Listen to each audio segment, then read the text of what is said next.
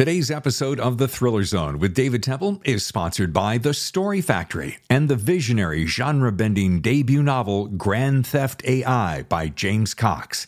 The Matrix meets Blade Runner. Grand Theft AI is available now for pre order from your favorite bookseller.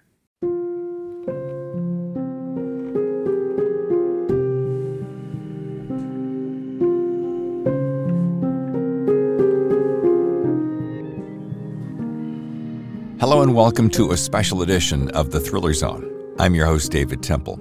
I was saddened to learn this week of New York Times bestselling author Theodore August Bell III. We knew him as Ted Bell.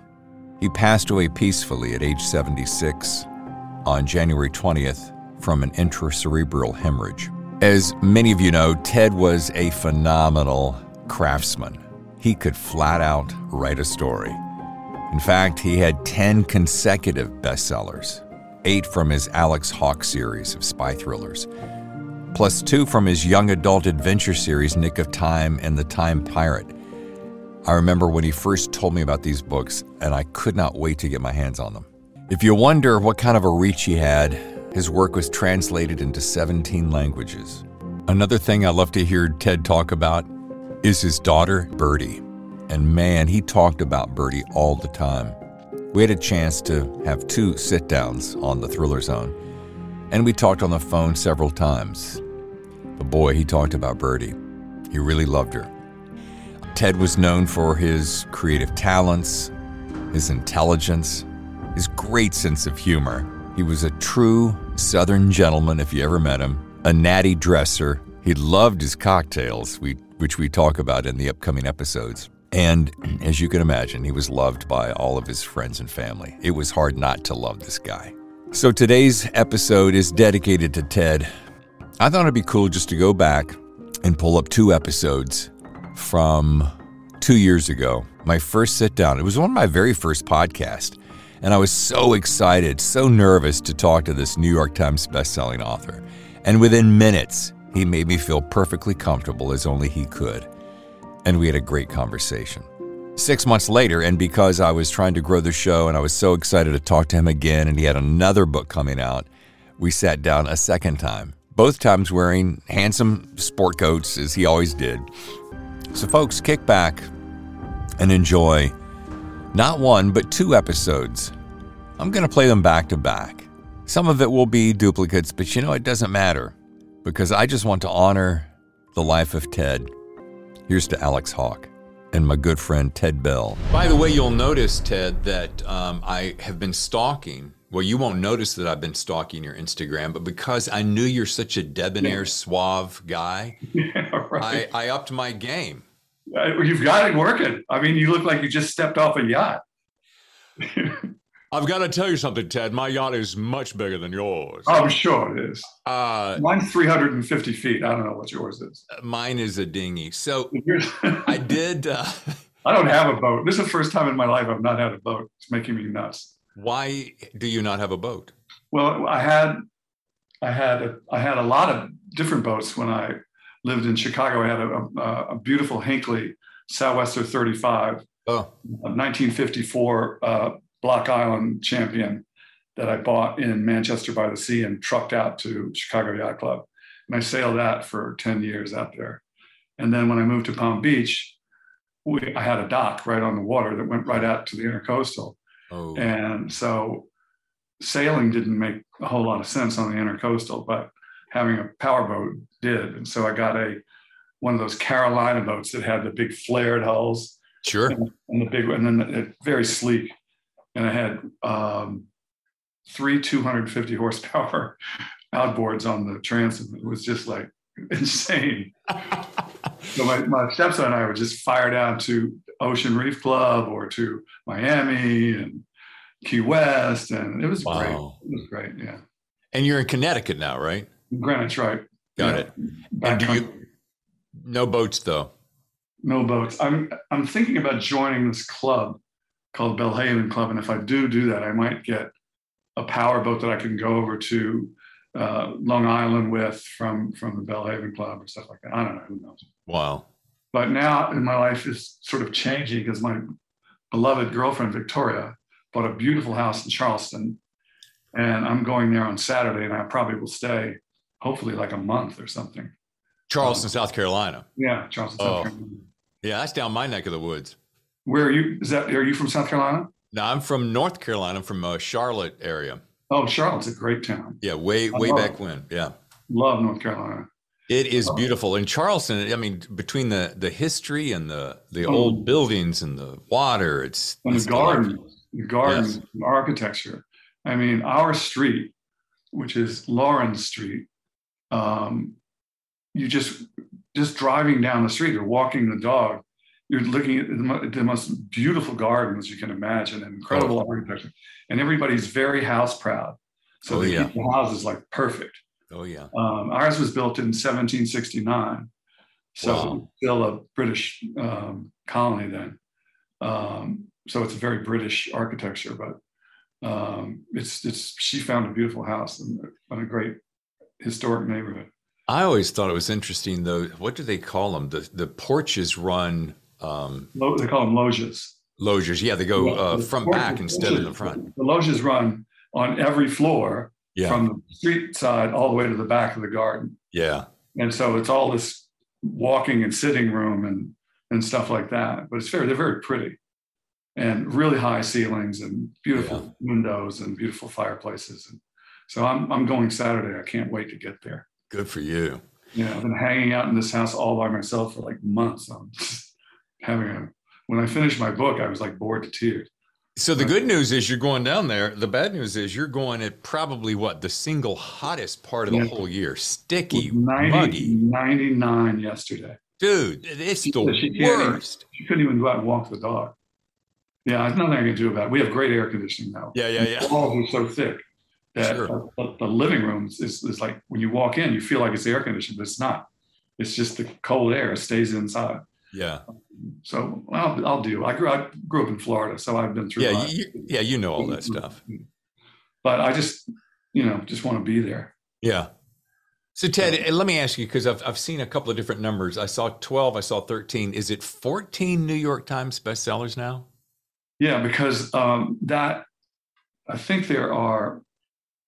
I'm not sure how many Hawke books there are, but in addition to the Hawke books, are the first two books I wrote.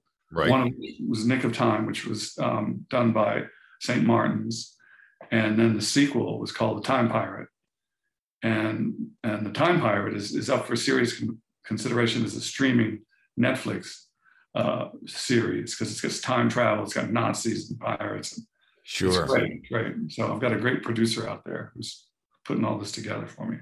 And that was was that 2000? That was your first book, right? Uh, Nick of Time was the first Nick book. of Time, yeah. And I was still I was writing that when I was running Y&R and living in London, and so every spare minute that I wasn't working, I was writing that book. Wow. vacations and everything. Um, and I continued to write it when we came back and moved to Greenwich on the commute on the train going in and out. Uh, I was writing it, and uh, I never had any idea that I'd be able to sell the manuscript, but, but St. Martin's just loved it. So, and it got number four on the Times list for the children's hardcover, which was the first book. I mean, that was great. So, the, then, so you're out of the gate in 2000 with a, in the YA book, and then shortly thereafter, that well, this was well before. Um, I think I think Hawke, which which is the first Hawke book, came and I want to say 2003. Three, yeah. So three years later. Yeah, then came Hawke. How did you jump from YA? You must have, something tells me you were hardwired for that James Bond esque thriller oh, type before you always, wrote. Always, yeah, always. Yeah. And I was much more of a fan of Ian than of Bond. Um, yes. Bond was sort of boring. I mean, the movies made him made him funny, but the books were just very dry. Because Ian said that he wanted him to be the gray man that doesn't stand out in a crowd and he he, made, he wrote it that way. And yet, I mean, he's I mean he's obviously a fabulous writer, and and uh, but yeah, I, I, I thought we I could do make him a more interesting character than than Bond, and sort of take Bond as a lead jumping off point, and then have this guy be the sixth richest man in England, Bachelor of the Year in Tatler Magazine in London every year. Yeah. Whatever. And uh, so yeah, so I just had I had fun thinking up Hawke, you know. First of all, how's it feel to have James the Legend Patterson call you your Alex Hawke, basically the new James Bond, which it was good. Oh, like, thank you, Jim. he was he was it was funny because he and I were were not, not, very friendly when we both lived in New York because he was running uh, the creative department at J. Walter Thompson. Yeah, I was running Y&R Worldwide Creative Department. And so he was always trying to steal my guys, and I was trying to steal his guys. so this is competitive thing. And I remember I was standing on Madison 72nd outside of Ralph Lauren and waiting for the light to change. And this bus goes by, and I see this huge ad all the way down the side of the bus saying, Kiss the Girls, the new the new book by James. I went, that son of a bitch. And now he's written a novel. Like, so then I moved to Palm Beach and which uh, he lives there as well, right? Yeah, he does. And he yeah. was like three houses away from me. Wow. And so we we became pals. But he's a feisty. So have you ever met him or talked to him? No, but I've I took his masterclass on masterclass.com and and got a real good sense of what he was about after 15 yeah. or 20 episodes of that. Yeah, yeah. But he's a he's a feisty guy, you say? Yeah, he is. He's like sort of uh, prickly. Yeah like he would say, he would call me and say, So what are you doing? I said, I'm working on the, book. He said, Well, come over here. I, I got to talk to you. And so I go over there and it's in the afternoon and he's sitting out by his pool and I sit by the pool with him. And I said, What's on your mind, JP? And he said, what, Why do you go down all these roads in your in your work? I said, What do you mean? He said, You just go down these roads. You go down a road and take another road and you take a detour, go back to an old road and then back. What do you what is that all about? I said, I like to not know where I'm going. I like to, I want it to be like, oh gosh, I didn't think this was going to happen. And he said, well, I don't know. I, it's not my way. I said, no. He said, you don't outline, obviously. I said, I've never outlined and I never will. He outlines everything. He outlines every single beat. And he, yeah, and he does and, it by hand on pencil on a legal pad, and he does it until he is happy with it. So you, you never outline? But that never have. But then he turns it over to his, you know, his his army of writers. Right. He, see, he gives them like 60 pages of plot, and then they turn it into 250 pages or whatever. Um, oh, is that how that works? Yeah. Yeah. So if you go in his office, they're like just stacks of manuscripts all around the room. He's just got like 30 books going. You know, the guy's crazy, but anyway, he was very helpful to me, I have to say. Well, I was going to say, how interesting is it the the uh, parallel advertising exec, advertising exec, right. a Florida, Florida book, book. And right. now, granted, nothing against, nothing taken away from you, but he's, the word prolific doesn't even quite begin to do it because of the volume that he's written. Right. But uh, I'm not sneezing at you. You got your first one in 03, 4, 5, 6, 8, 10, 12, 2 and 12, 13, 14, 15, 16, 18, 20. I mean, you're not sitting around goofing off uh, on some no leisurely boat ride of yours. You're you're um, cranking. Um, um, um, because I I'm never happier than when I'm just in that living in that world with all those characters. It's and Pete, they're like my friends. I mean, yeah. Know, like I sit down and they all start talking, and again I go, I love that. I love that he said that because I don't know what they're going to say. I totally get that. It's like I'm taking dictation. They're sure. just talking. I'm not thinking. Well, he says, Hawke says, you know, we've got to find this woman. And then Congreve says, well, she's dead or whatever. I don't, I, that doesn't even occur to me to think what they're going to say to each other. They just say it. And it just comes out of the blue. It's like I'm overhearing the conversation and writing it down. Taking that is, that's a gift, Ted. You know that. I guess because, you know, people sort of like the, they like the books. Well, I was going to say, I'm loving Tsar and I'm looking That's at. my favorite, by the way. Yeah, well, I guess that because you sent it to me. 700 pages yeah. uh, is that's no, you know, that's no slouch. And I'll tell you what the the one I've got so many things to say about, but basically the thing I love the most is the volume of detail. You don't just you don't get in the car, speed away, go shoot someone, go. I mean, it is you paint the environment, you layer the characters. It's it's it's a beautiful tapestry of words. Well, one of the things I got from Jim uh, that I, I mean, he didn't give me a lot, but he did. He did occasionally say something. I would go, okay, that's good. That's a good thing to know. And he said, you know, he said, he said, when you're when you're really in deep into the book, you should not think of chapters. You should think of scenes in a movie, and each chapter is another scene in the movie. And it's just like you're watching the movie, and then it, you have a dissolve over to okay, now we're over here. Now he's in, on the Riviera or whatever. And it said, just think of it as a scene instead of a chapter, because a chapter you kind of think, well, it's what's beginning, middle, and end. It doesn't have to be. It can just be, just go with it. So that was a good thing I got from him. Uh, I I would 100% agree. And at, at about 70 chapters, that's fits perfectly with the screenplay. I mean, when yeah. you break it down similarly. Yeah, yeah. So I had this question as we're, since we're on Tsar and, and I'm loving Alex Hawke. Um, your lead character, how, how is that the first one you've read? Yes, it is. Yeah, here's oh, the beautiful, good one to start with.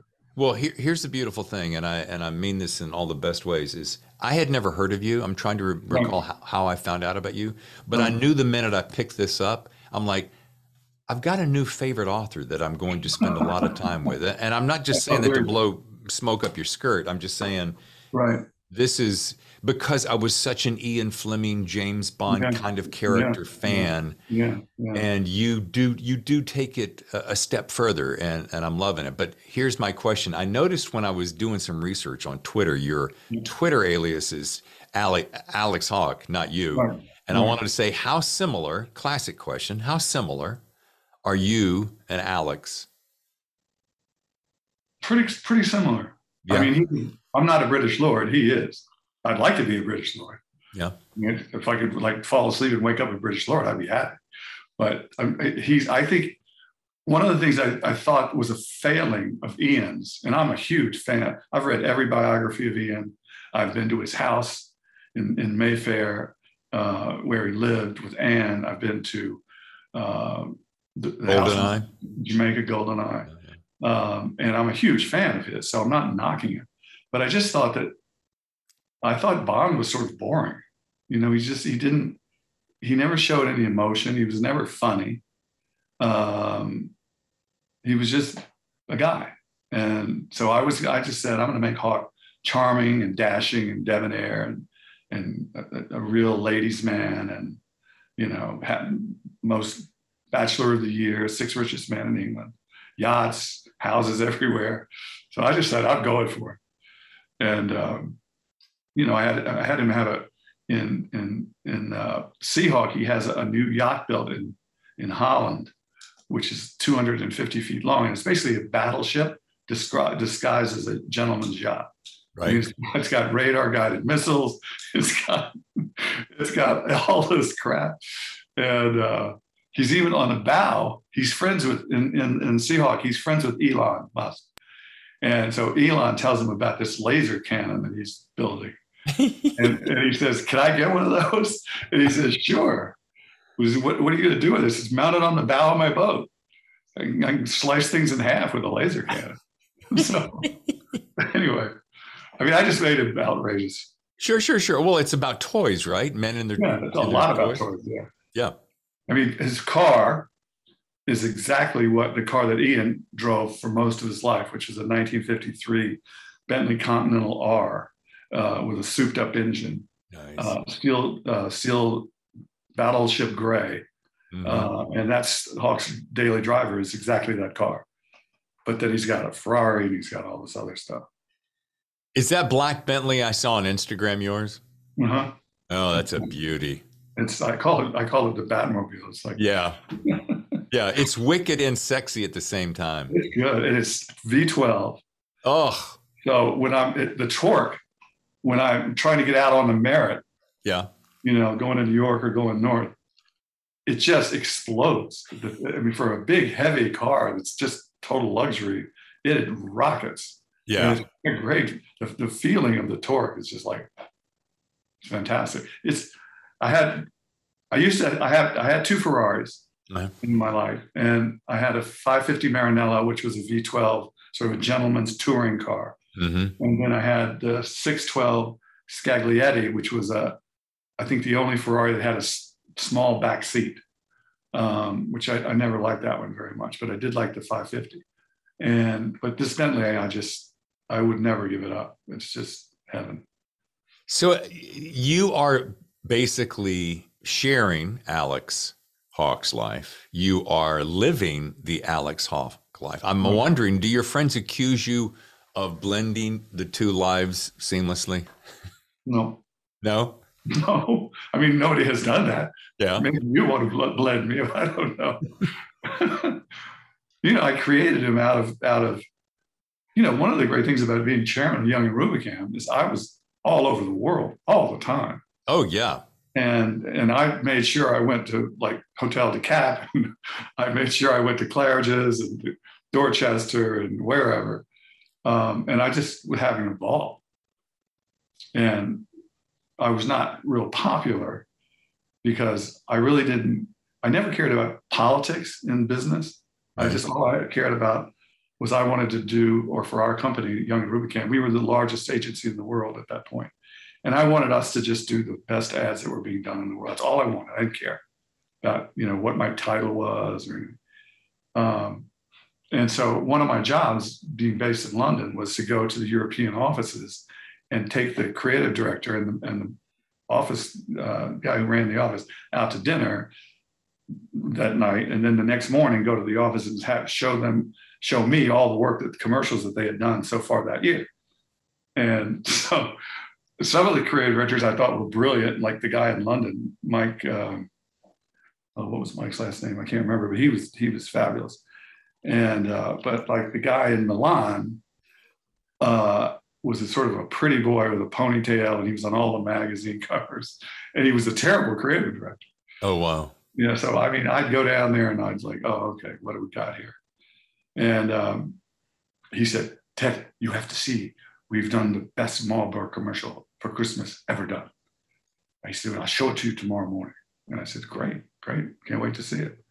So I go over there to their screening room and he puts this commercial on, and it's a guy in a buckboard with two horses dragging a huge Christmas tree behind the buckboard through the snow, like in Montana. Right. The only Marlboro about it at that point is the da da da da the Marlboro Man music.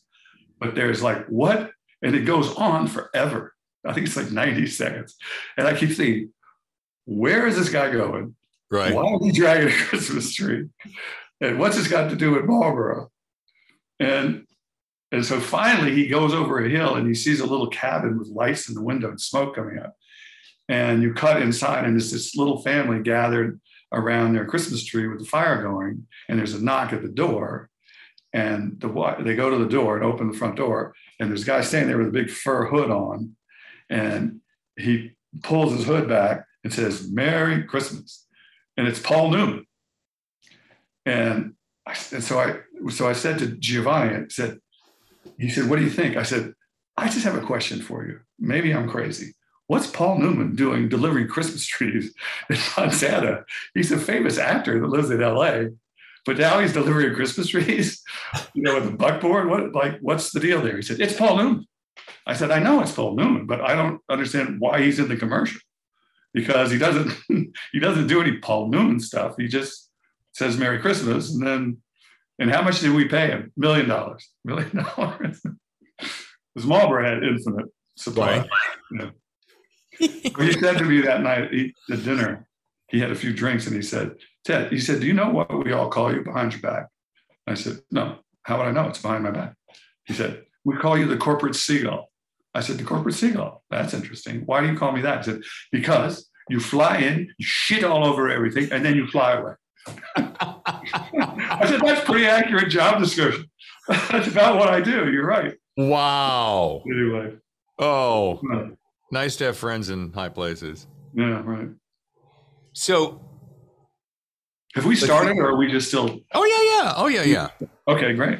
Yeah. So, DDB, New York, Leo yep. Burnett, yep. Chicago, Young and Rubicam, London. Yep.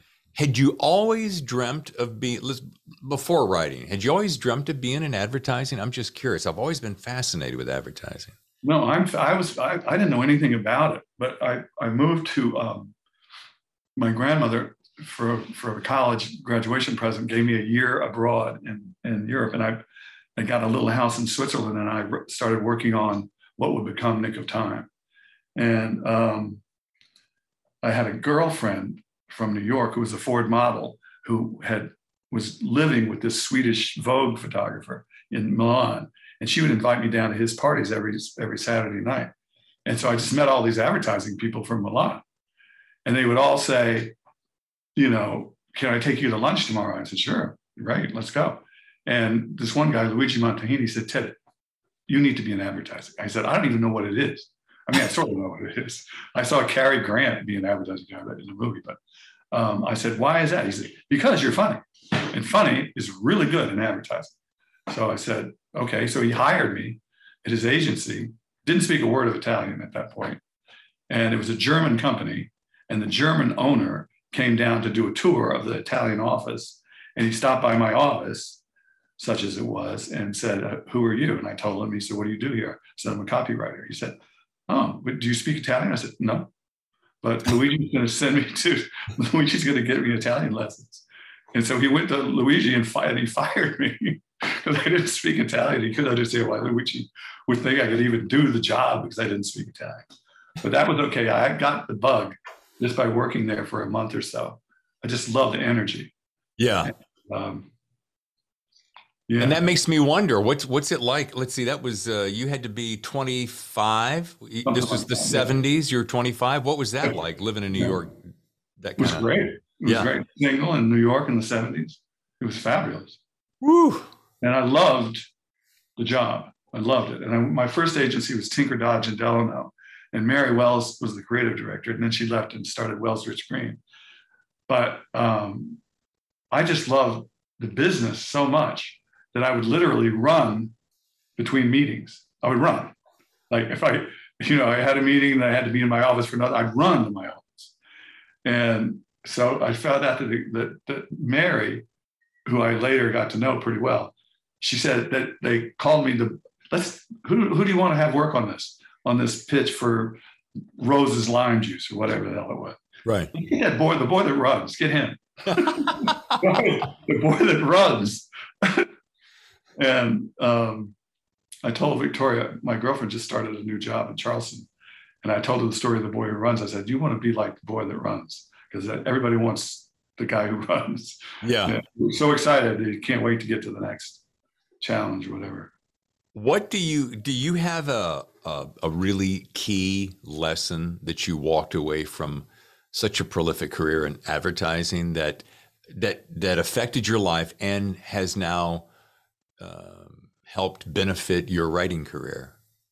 Yeah, I do because what I I hated most advertising. I still I, now I really hate it because there's there's nothing there's no good advertising anymore. It's just garbage. Yeah.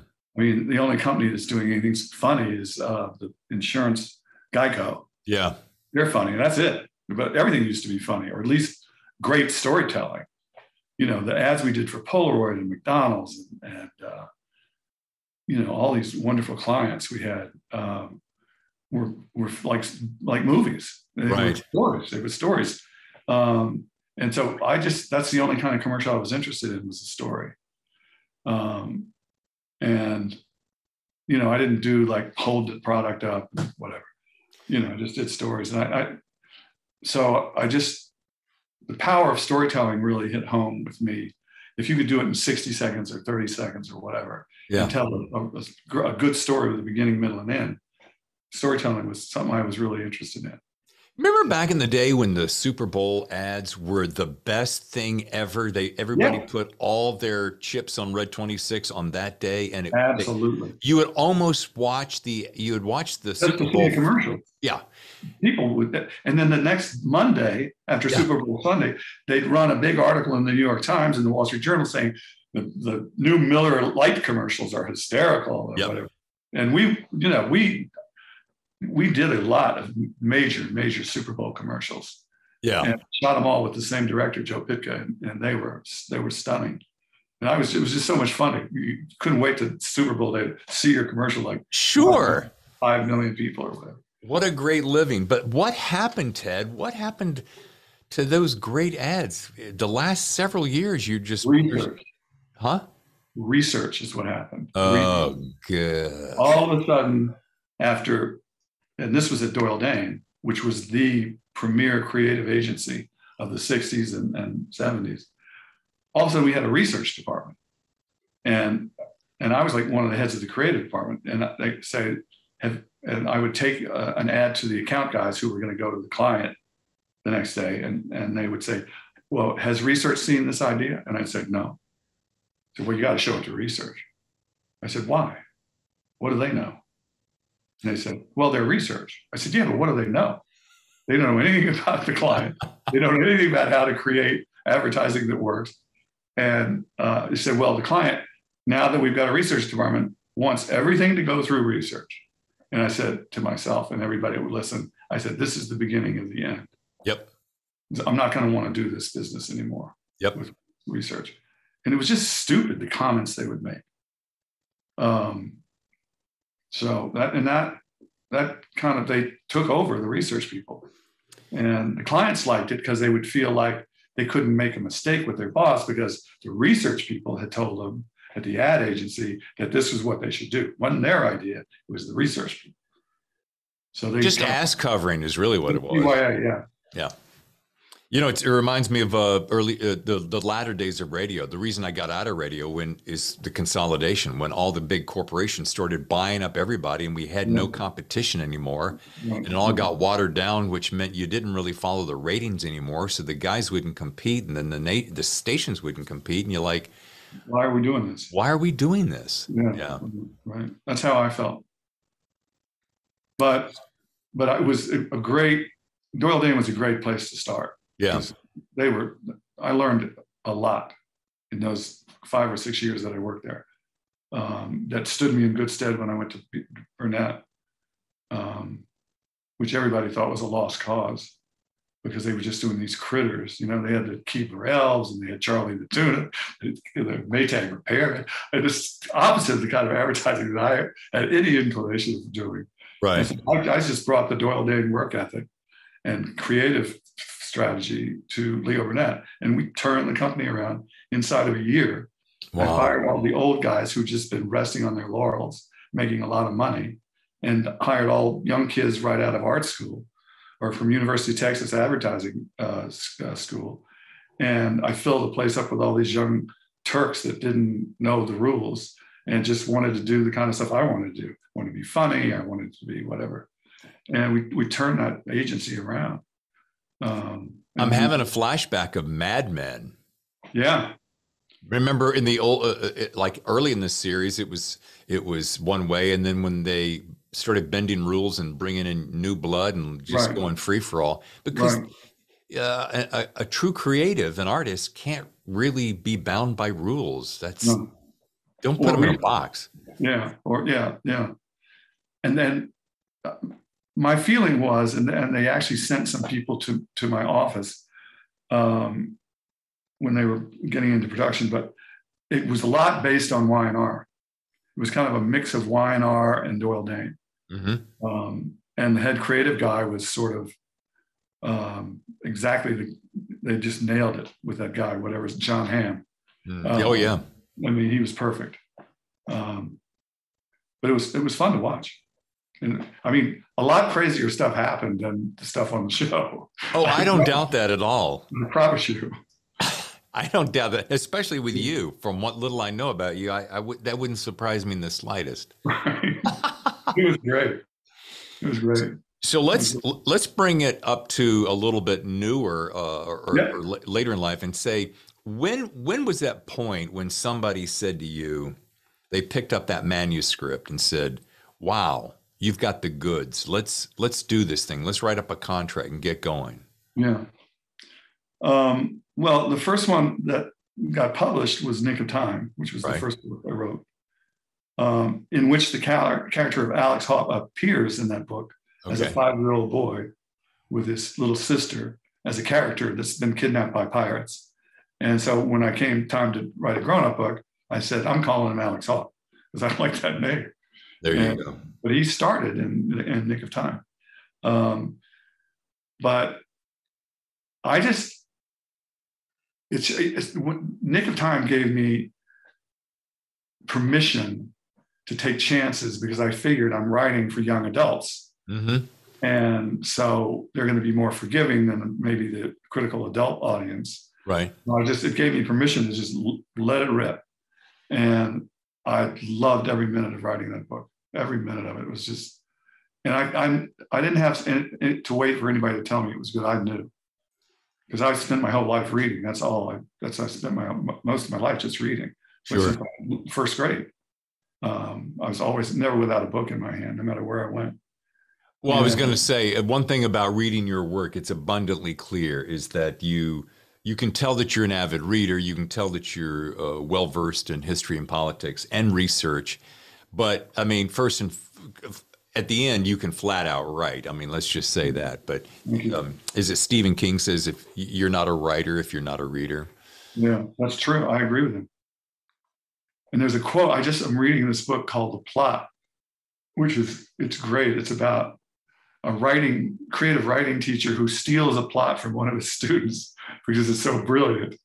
And then he has to deal with the consequences. And the, the, the little forward of the first pages of the book says uh, good writers borrow from other writers. Great writers steal. And, I think it's true. I mean if i see a sentence or two that are just beautiful yeah. I can fit them in I just stick them in.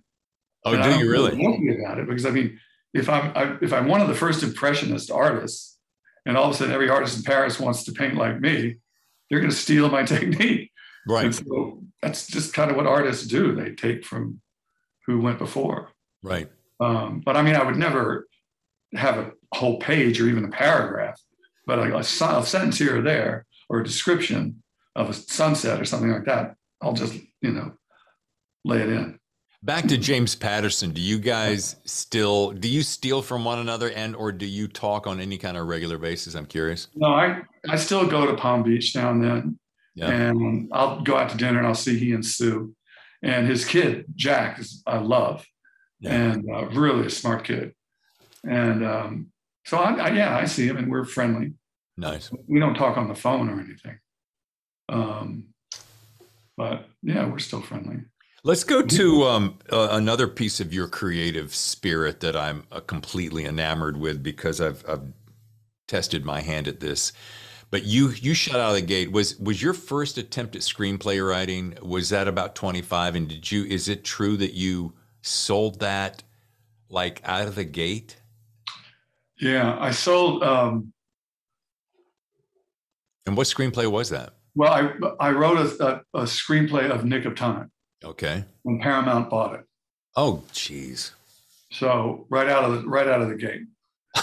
and I mean, I've learned my lesson about Hollywood because I mean now I've got a great producer out there. Now things are starting to happen for me because my my my head producer, Mary Alice Haney, is she has two producer partners, two women. One of the girls is married to the CEO of Universal, Nice. And the other girl is married to the head of Netflix Films. and so she she says, We are we are fast tracking you. You know, with my two girls, we're going right to the top of Universal and right to the top of Netflix. Wow. So that's where uh, Time Pirates is getting ready to go to uh, to Netflix. I should send you the lookbook. I'd love to see that. It's beautiful. The art is. I, I did most of the creative work on it myself, and it's it's just for producers can it's like seeing storyboards of what the sure. film will look like. And it's a great way to sell, you know, especially a visionary tale that's got time travel and oh yeah, U-boats and. I I I uh, I sense a series. Yeah. Yeah. Yeah. Yeah. Uh, yeah. You wouldn't mind at all. Well, I mean, I everybody says when, when's this when's the sequel to Time Pirate coming out? Yeah. And you know, my obligation now is to to Random House to give them Seahawk, and then what's the next book going to be? So sure. you can't take a year off and write another YA book. So, um, and let's let's do that right right now. So Dragonfire's out there now. Seahawks coming December seventh. Right, which is a great update because it's the, the beginning of Christmas shopping. Yeah. So it's a good time for it. Yeah. Sure. Well, dude, I'm, I'm already. May I call you dude, sir, dude, master dude? Dude, dude is good. Mr. Dude to you. Mr. Mr. Dude, may I? I love that word. And I love the way girls call each other dude now. Yeah, I do that? love that. Yeah. yeah. Like the millennial girls. Hey, yeah. dude. My wife will do that. Every once in a while, I'll say yeah. something kind of silly. She'll go, dude, really? Dude, yeah, dude, what? it's a great uh, word. What was I going to say, dude? Um, oh, yeah. Talk to me about Seahawk. Let's give me a little inside s- scoop on Seahawk. Okay. Well, yeah. Um, so in Dragonhawk, uh, there's the all of the communist and socialist governments uh, under the guidance of the Cubans, Communist Party of Cuba, uh, have formed an unholy alliance. So it's China, Russia, Iran, North Korea. If it's a bad actor, they're in the Red Star Alliance, and that's what it's called. Um, and and Hawke has a mission to go up the Amazon, where because what they're doing is they're building all these incredibly uh, like luxurious Chinese resorts, and they're called Dragonfire clubs. And so, um, so they're having a, a meeting of the, all the Red Star Alliance allies from the highest levels in Russia, China, Iran, everywhere. Um, and so Hawke is given information that they're holding this like four day conference way, way up the Amazon. Um, and so, so Sir David Trulove, head, who's the head of MI6, says, go up there and take that place out. Just wipe it off the map and don't care how many lives are lost. And so that's what he does. And um, so in Seahawk, um, he's decided that he's not spending enough time with his son. Okay. Lexi, who is like 11. And so he says, the, the book starts at, at Black's Club, which is is you know I, it's based on White's Club in London, and he says that he wants to take some time off to spend with his son, and he's having a new yacht built in Amsterdam, and he's going to do a circumnavigation with his kid and teach him how to sail and navigate by the stars and and about women and automobile everything everything. It's like a tutorial. Awesome. Sure. that's like so. That's the idea. It's a big sea voyage, epic sea voyage. Um, so he goes to Havana and he gets involved with a, uh, he discovers that there's a, no one in the world knew this, but there's actually a third Castro brother, which is just what we need now is another Castro brother. And so this guy is building a, revolutionary communist army um, in the Sierra Madre where Fidel was. And this Castro is going to have a coup against the, uh, the right wing, gov- you know, American friendly government of Cuba right. and take them out. So Hawke's job is to stop that plan. Um, and then he goes to Miami and he has adventures there. And he goes to Bermuda and and it's just it's just cool. It's all all mostly at sea. With so, the laser cannon, with the laser cannon on the bow. with the laser cannon. On the bow, yeah. As developed by Elon Musk. Oh, that's my. Um, Take a look at the help section in your Alexa. That's that's that Alexa thing. What yeah. is it? Yes, a little speaker over there. Anyway, um, tell her to shut up, would you? Yeah, be quiet. hey, can you tell me who said this? I read a, I ran across this quote. Alex Hawke, a James Bond-like character who kicks twice as much ass and has more money than 007 could ever dream of. I don't know who said that, but I feel like I've heard that. Yeah, I read. I don't know where. I Maybe it was in a review or something. Yeah, I can't find it. It's on one of your books somewhere, and I'm like, man, can you get any better of a quote than that? Good one. Kicks twice. Well, Ted Bell is the new James, uh, the new Ian Fleming, and Alex Hawke is the new James Bond. That's a pretty good one from Jim. That's a good quote. Yes. You know, that was yeah. really kind of him. Yeah. When James says this guy can write, he can really, really write. Yeah, he did say that. Yeah, how many times does someone use a, a, a word twice in a sentence? You that, that was that. really good, actually. That was a great quote, great blurb. I'm trying to imagine as you're growing up and you're an avid reader, I, I want to know two things because this is so much like Alex. Who was one of your most influential authors? Who did you grow up as a either kid or younger years, even today, that you go, this author has some kind of magic that I've never I seen. I can tell you, I can say it right off the top of my head because There's only one guy for me. Who is it? It's Scott Fitzgerald. He's the guy I most wanted to be like. Got it. I just like I think he writes like an angel. Yeah. Um, the most beautiful sentences, and he's just a fantastic writer. And I sort of tried to like Hemingway, but then I read The Old Man and the Sea, and I said, "This is the most boring book I've ever." Nothing happens. This guy goes out by himself on a boat and he's looking for a fish, but he, nothing ever happens. It's horrible. I'm so glad you said that. I picked up that book uh, last summer, and I was like really waiting for something, and I read it. I'm like, and I we turned thought to it my was going wife. to be great. I mean, the title is like, "Oh, this is going to be really good." Yeah, is No. this it? This book's really bad. Nothing happened. But anyway, back Oh, to bad. Scott. Um, what was a book that? Do you remember a book that? I, I- I bet you it's in your library. Oh yeah, well, "Tender is the Night" Okay. And "The Great Gatsby," which I think is. I mean, I have two books that I think are the best American novels. Uh, one is Huck Finn, Oh, is I think the greatest American novel. And, and Hemingway himself said that all great American literature flows from Huckleberry Finn. That's what that's what Hemingway said about Mark Twain. wow. And uh, and then Scott. And I love all his books, The Beautiful and the Damned, Tender as the Night. Um, yeah, they're just I love them.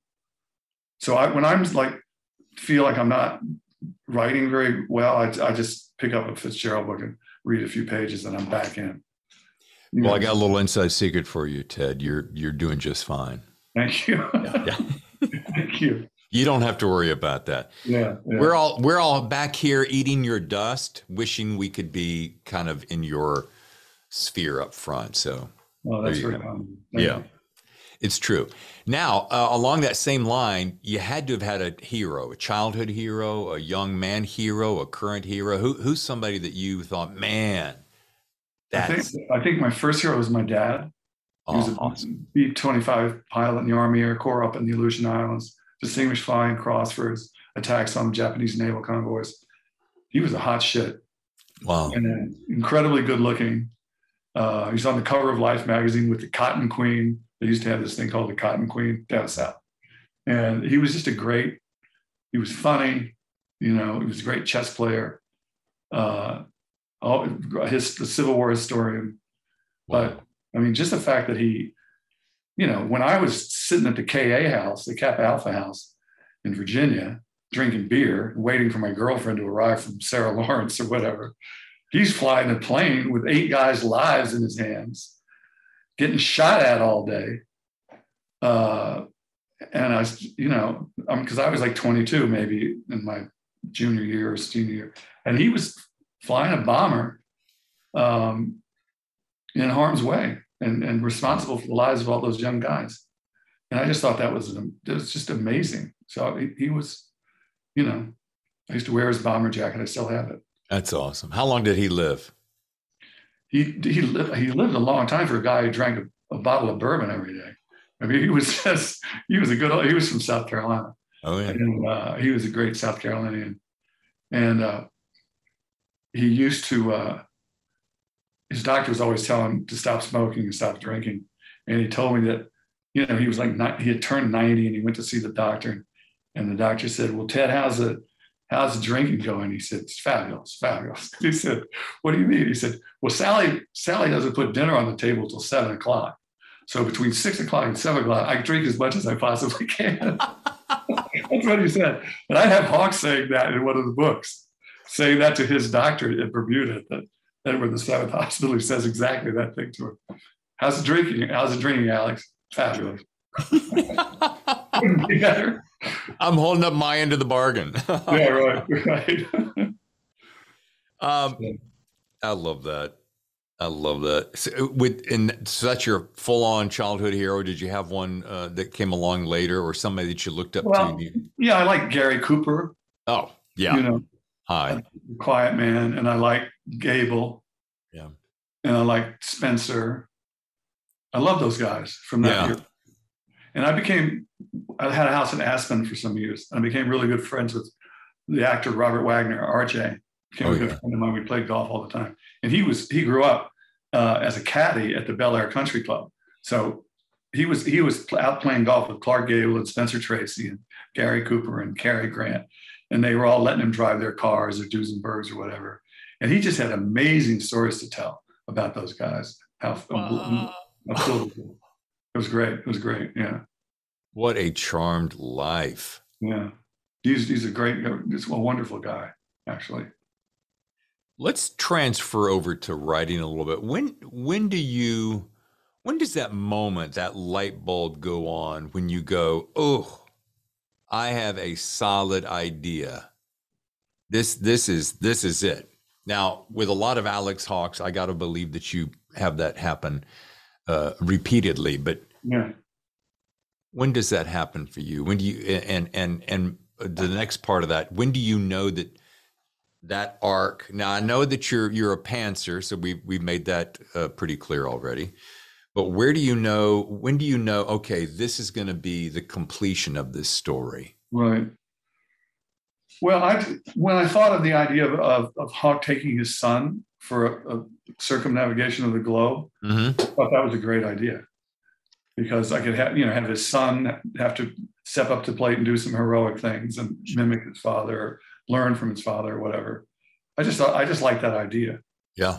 Um, Plus, I love the fact that you get as the reader, the, the a father can read the story and his son can read the story. That's right. That's right. Exactly right. Exactly right. Yeah. Yeah. It's true. Um, but I mean, like right now, I'm trying to think of what to do after a Seahawk, and I'm it's like, you know, I'm I'm having ideas, I'm having titles come into my head, and um, but I haven't got it yet. That was my next question. I mean, I know that as writers, we're you know we're rele- we're, we're daydreaming about this one, we're writing this one, we release it, and as soon before right. it even releases, we've got to be working on the next one. So I'm like, exactly. Yeah. Exactly. What's so I, I am I'm, I'm waiting for that lightning to strike. I mean, I you know I just don't have it yet. yeah. But luckily, you know, it's it's still a long time till Seahawk comes out. Sure. And, they want me to do one a year. So I've got a year from December 7th. Yeah. There's another one out there. You got time. Um, I'll, I'll, be all right. Yeah. Between your gallivanting down to Charleston, South Carolina. South Carolina. South Carolina. Charleston. Charleston. Charleston. You got to roll that thing a little bit now. Yeah, I love it. I love it. I love it because I'm, you know, I grew up with a South Carolinian. You, you had that sweet, honey, Southern yeah. Charleston accent. Yeah. Mm. Oh my God. Let's take a quick break, and when we come back, Ted and I will dissect book covers and find out some of his writing secrets that make him such a huge success. Stay with us. Alex Hawke, British lord and gentleman spy, is looking for the Queen's missing grandson, whose disappearance may be the culmination of a plot almost a century old. Pick up Dragonfire, the latest breathtaking adventure from New York Times bestselling novelist Ted Bell. Available now wherever books are sold. And we're back. See the cover of Seahawk? Yes, I did. Where is it? Do you like it? I love it. I was going to ask you, I have a note here to ask you who does your covers? Well, now it's it's Penguin Random House. And I I think it covers fantastic. I love this cover. It's I think it's the best hot cover yet. It is. It I don't know what it is. It's it's very um it's modern. The gun and the it just it looks like this is gonna be good. Yeah. I would buy it just for the cover. And I don't say that very often. And I'm not saying it because you're just sitting here. I did like the cover that I did with Emily Bestler at Simon and Schuster for Pirate, which was the, the, the single orange life preserver floating yes. on the open sea at night, just just floating out there empty. And I I just that was my idea, and I really love that. What um, I love, I love the uh, use of color palette, and yeah, you it, it it it forms an enormous question. I would say that is one of my favorites. Tsar is pretty clever because it's a it's it's like a double entendre in image. You can't tell if that's a river or a split, a crevice. Yeah, yeah, yeah.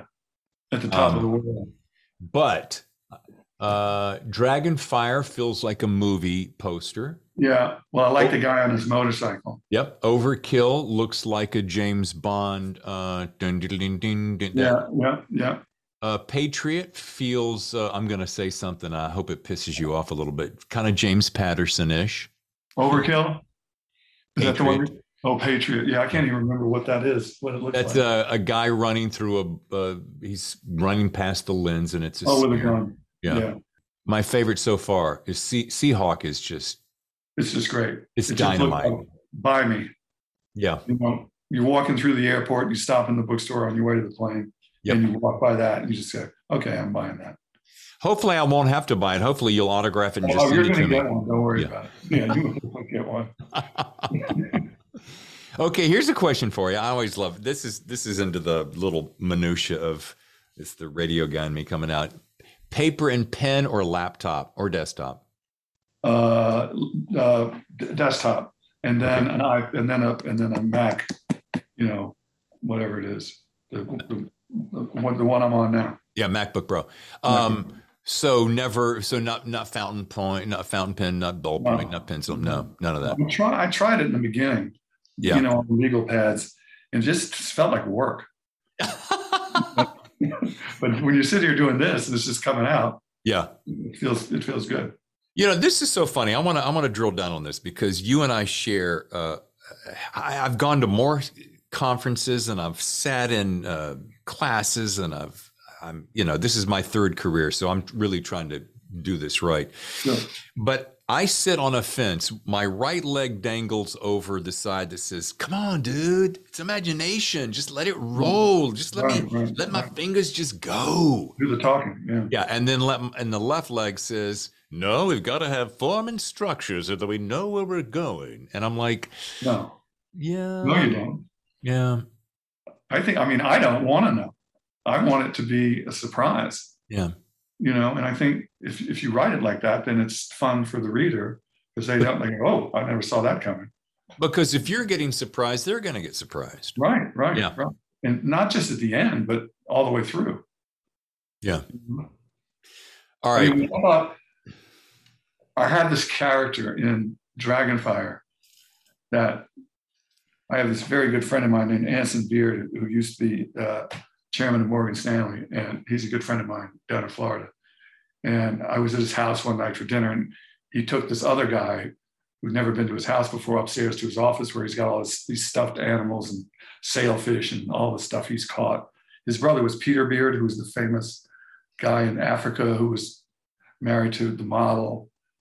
Yeah, he just passed away a little while ago. But anyway, so so Anson uh, and this other guy who was another guy that I knew uh, were both. So Anson asked the other guy, "Are you a member of the South Carolina Plantation Society?" And he says, "Of course I am. I've got a beautiful plantation just outside of Charleston." And Anson said, "Well, I, my mother and father had a, plantation. They we they were members of the, of the South Carolina Plantation Society." And uh, she said, "We had a lot of strange people around in those days." He said, "Did you ever hear of a guy down there named Shit Smith. And I, I just froze like the, the headlights. I went, what did he say? and I turned around. I said, Anson, what, what did you say this guy's name was again? He said, Shit Smith. I said, his name was Shit Smith.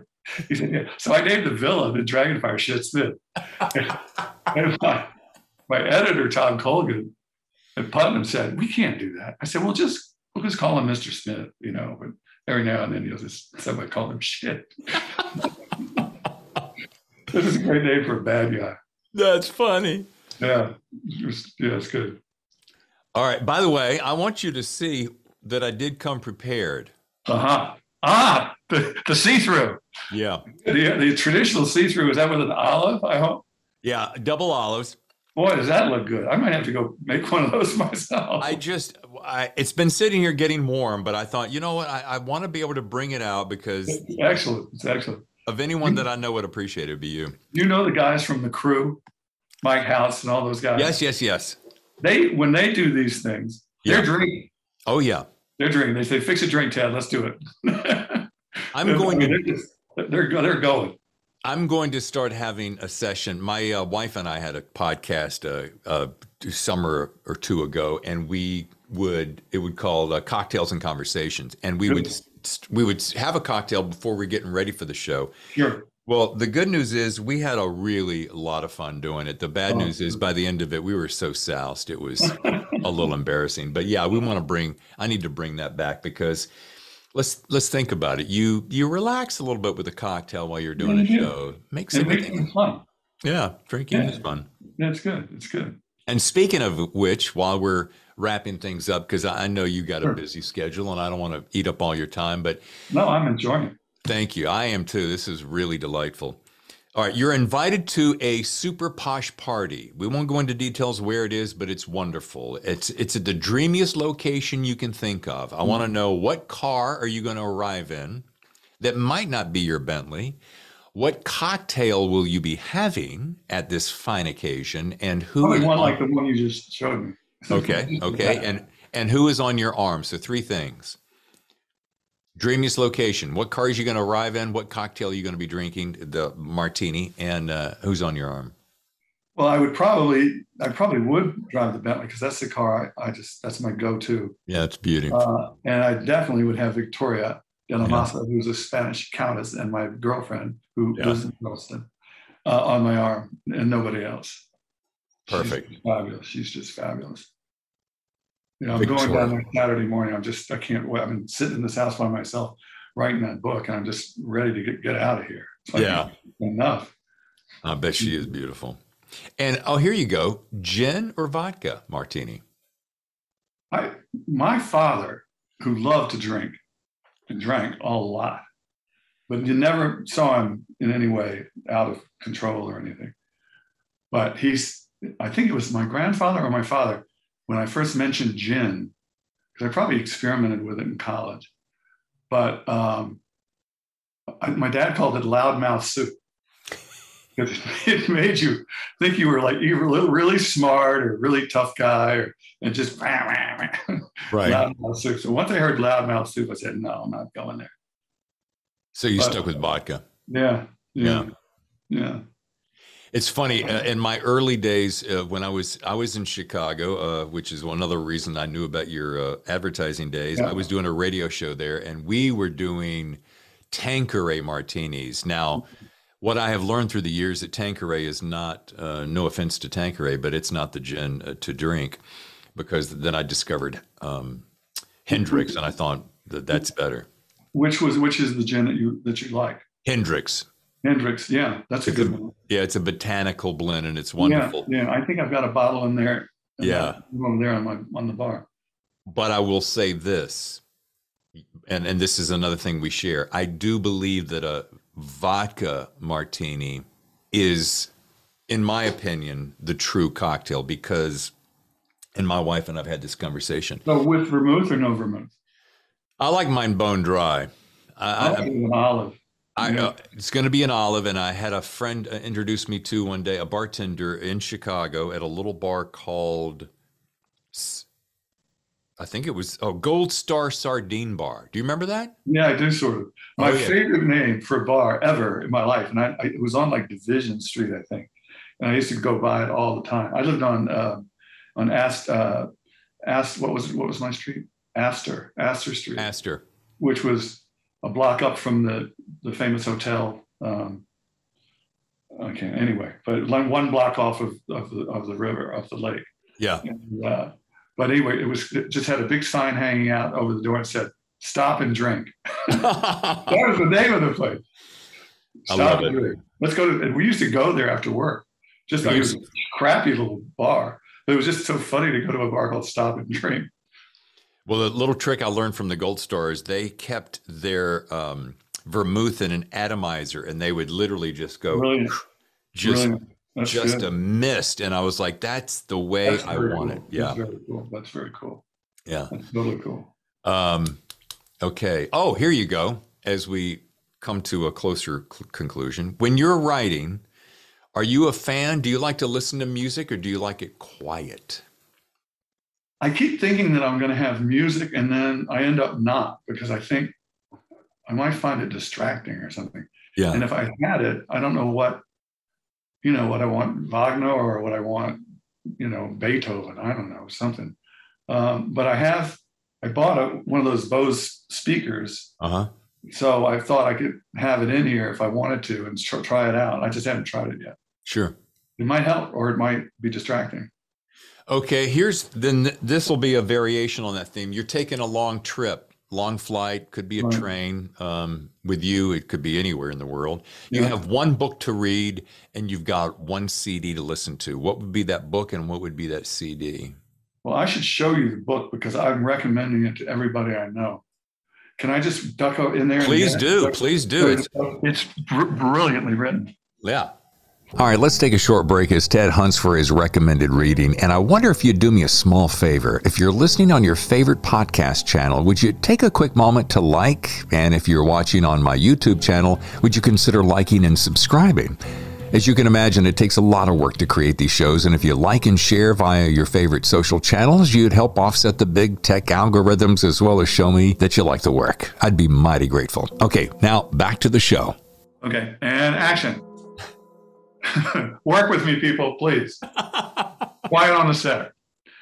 Hello, this is Ted Bell, the author of the Alex Hawke spy novel series, and you are enjoying, as am I, the Thriller Zone with our host, David Temple, who just happens to be a fabulous guy.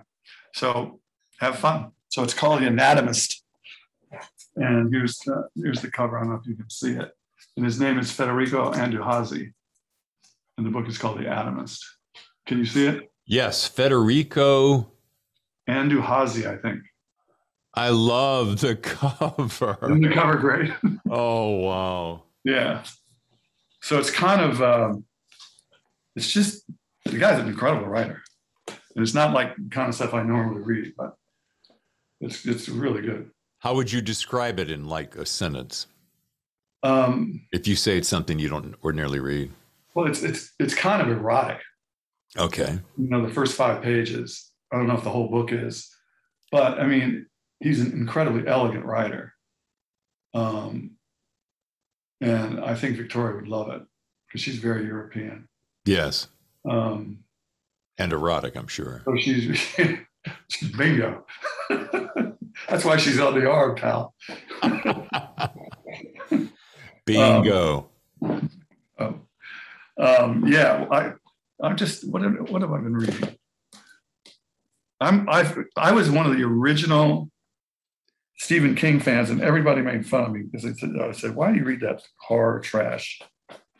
And you know, and I would say, "Look, the guy is like," and I because I just read The Stand, which I and then The Shining, and and I said, "You guys have no idea what you're talking about. This guy is going to be the American Dickens." Yep. He, he's the guy is fabulous. Yeah. And um, so I'm reading Rose Madder, which I've never read, Stephen. And then I love this guy because he's one of my Florida writers, Tim Dorsey, Tropic of Stupid. it's hysterical. It's hysterical. So I'll oh probably take this. To, I'll read this on the plane to Charleston. That's awesome. I'm trying to think of what is Stephen King's new one called? Billy Summers. Billy Summers. I was reading, uh, was scanning uh, Twitter today. Linwood Barclay said, "A day and a half, fastest I've ever read a 500-page book. Have a crick in my neck to prove it. Well done, Stephen King." good for him. That's great. Yeah, he's um, good.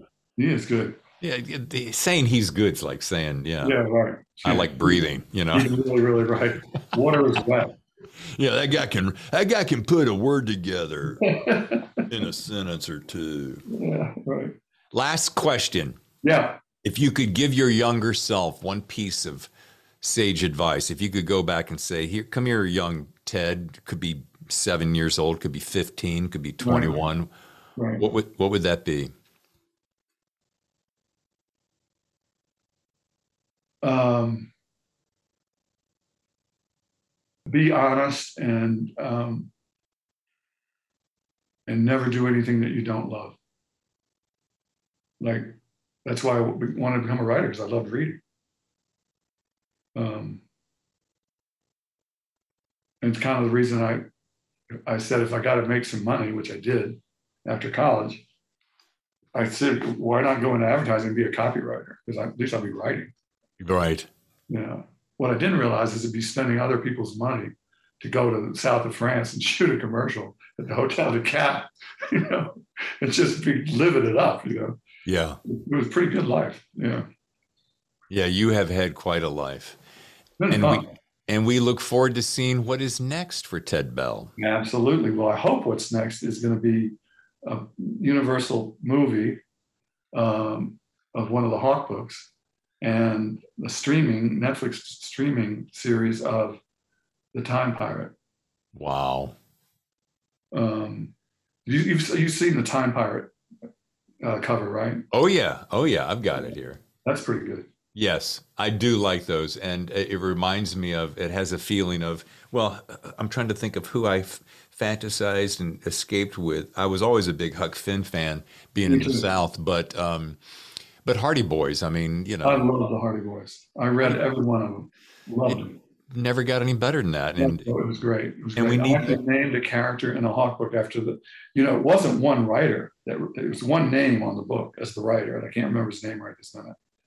But it was like uh, like five or six or ten writers that all contributed to the series. One just one guy that was writing them. But I, I think my inspiration for Nick of Time was Treasure Island yeah, yeah, yeah. You know, and I just said, if I could write a book as good as Treasure Island, um, that, not, I'm not saying it is, but it's it was a way to like a, a north star, you know. And it's so it's kind of cliche, but the one word that popped that bubbles up to my mind when we talk about this is the element of escape. You could just you you just run away to another land. Right, right. you get lost in that world. That's absolutely it's the beauty of it all. I loved um I love going up the Amazon with Hawke. Oh. And they, and they get they they they run aground um, because it's a deep keeled yacht, and so they're stuck in the center of the river, and and and the skipper is afraid they're going to get pushed broadside to the current and get flipped over. It's a right. 250 foot long yacht. And so they're so they're sitting around thinking, what how are we going to get out of here? And all of a sudden they hear these noises of like paddles in the water. And they turn the lights on up in the rigging, and they're surrounded by canoes full of headhunters and cannibals that are firing poison tipped arrows. And Hawke runs up to the bow and there's a guy with a, a, arrow in the middle of his chest, dead on the bow, and it's a it's a really hairy scene, and I loved it. it was just so much fun to do. Um, but it was great learning about the Amazon. It's just an amazing, amazing uh, force of nature. I guess I'm wondering what part of the world you're going to escape to next. And I guess that will take us post Seahawk, possibly. Yeah, yeah. Well, I always, I've always tried to go to places that I'd like to be. Sure. You know, that's why I picked Bermuda for him because I'm, I'm a huge Bermuda fan and I belong to a beautiful club there. And so I go there every chance I get. Yeah. So I gave him a house on Bermuda. And I was, Victoria and I were having lunch at this. Have you been to Bermuda, to Hamilton? Oh, yeah. Oh, yeah. Love it. So the, the hotel that's on the, on the harbor is the Princess, I think. And I've not been there. The Hamilton Princess.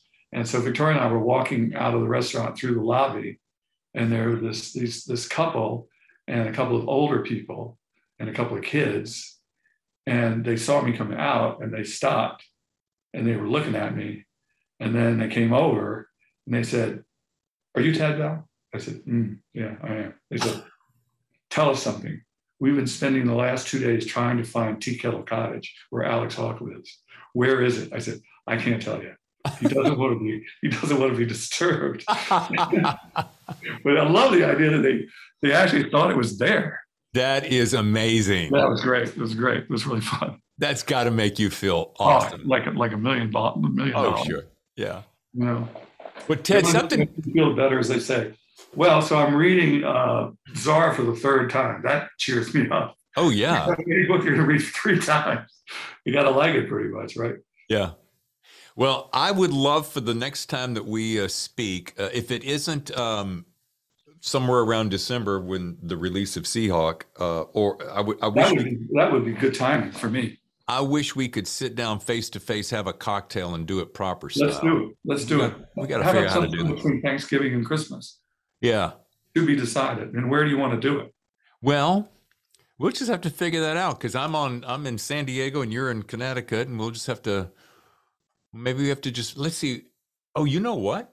I'm going to be down in uh, Miami uh, first week of November. I love Miami. Yeah, my fam, my my wife's family's down there. We stay at the, the, the hotel on Brickell Brickell Key, the uh, Mm-hmm. Mandarin. That's got the pool and the, and the white sandy beach. It's right out in the middle of the, you know, it lit, lights up the whole skyline at night, and it's Yeah. Yeah. great restaurant. Way to slum it. That's that's a shame you Just have to do it. that. Just loving it. Yeah. Ted, this has been awesome. Thank you so Really much for your time. Really, I knew it was going to be. Yeah. Yeah, I feel- I feeling. I mean, I've only, you know, I'm only through, uh, partly through Azar, but I feel like I know you. I feel like I know Alex, and I, you know, that may sound kind of whatever, but I don't really care. But I, I'm going to give you one heads up on Tsar. Yeah. You're going to cry at the end.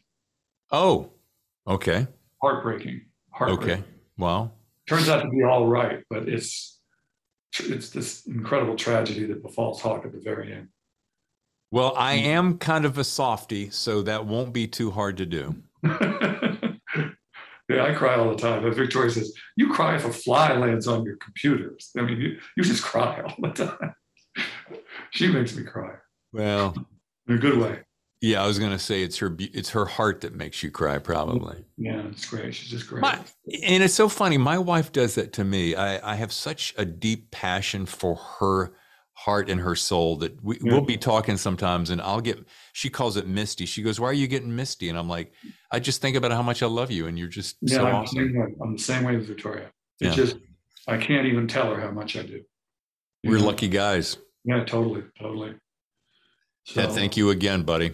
My pleasure. I love being with you. Welcome to another episode of The Thriller Zone. I'm your host, David Temple. I am pretty stoked because today we have a return guest, one of our favorites. And when I say our, I mean me, Mr. Ted Bell. Listen as we discuss his latest Alex Hawke thriller, Seahawk. We'll also discuss a myriad of ideas, including some of a more personal nature. Oh, and an added bonus, you'll meet his Countess Victoria as she sets up the show. All right, folks, it's time to get in the Thriller Zone. Hi, hi, I'm not Ted. You're Victoria. yes, exactly. Exactly. Okay, here you go. Here is Ted. David, well, hello, handsome fella. hey, good looking. Aren't we supposed to be in Miami sitting on Cap Key having a couple of margaritas and like watching the birds go by? We are supposed to. And uh, by the way, thank you, Victoria, for teeing us up. Oh, you're welcome. Is it working like this? It's working beautifully. Okay, good. Yeah, apologies, but we we had a big old switcheroo on family things, and it actually worked out good because three weeks ago I got the flu, and I'm just now over it. Yikes, yikes, yikes. Well, it's done wonders for your voice. You sound like a real announcer. Why, thank you, Theodore.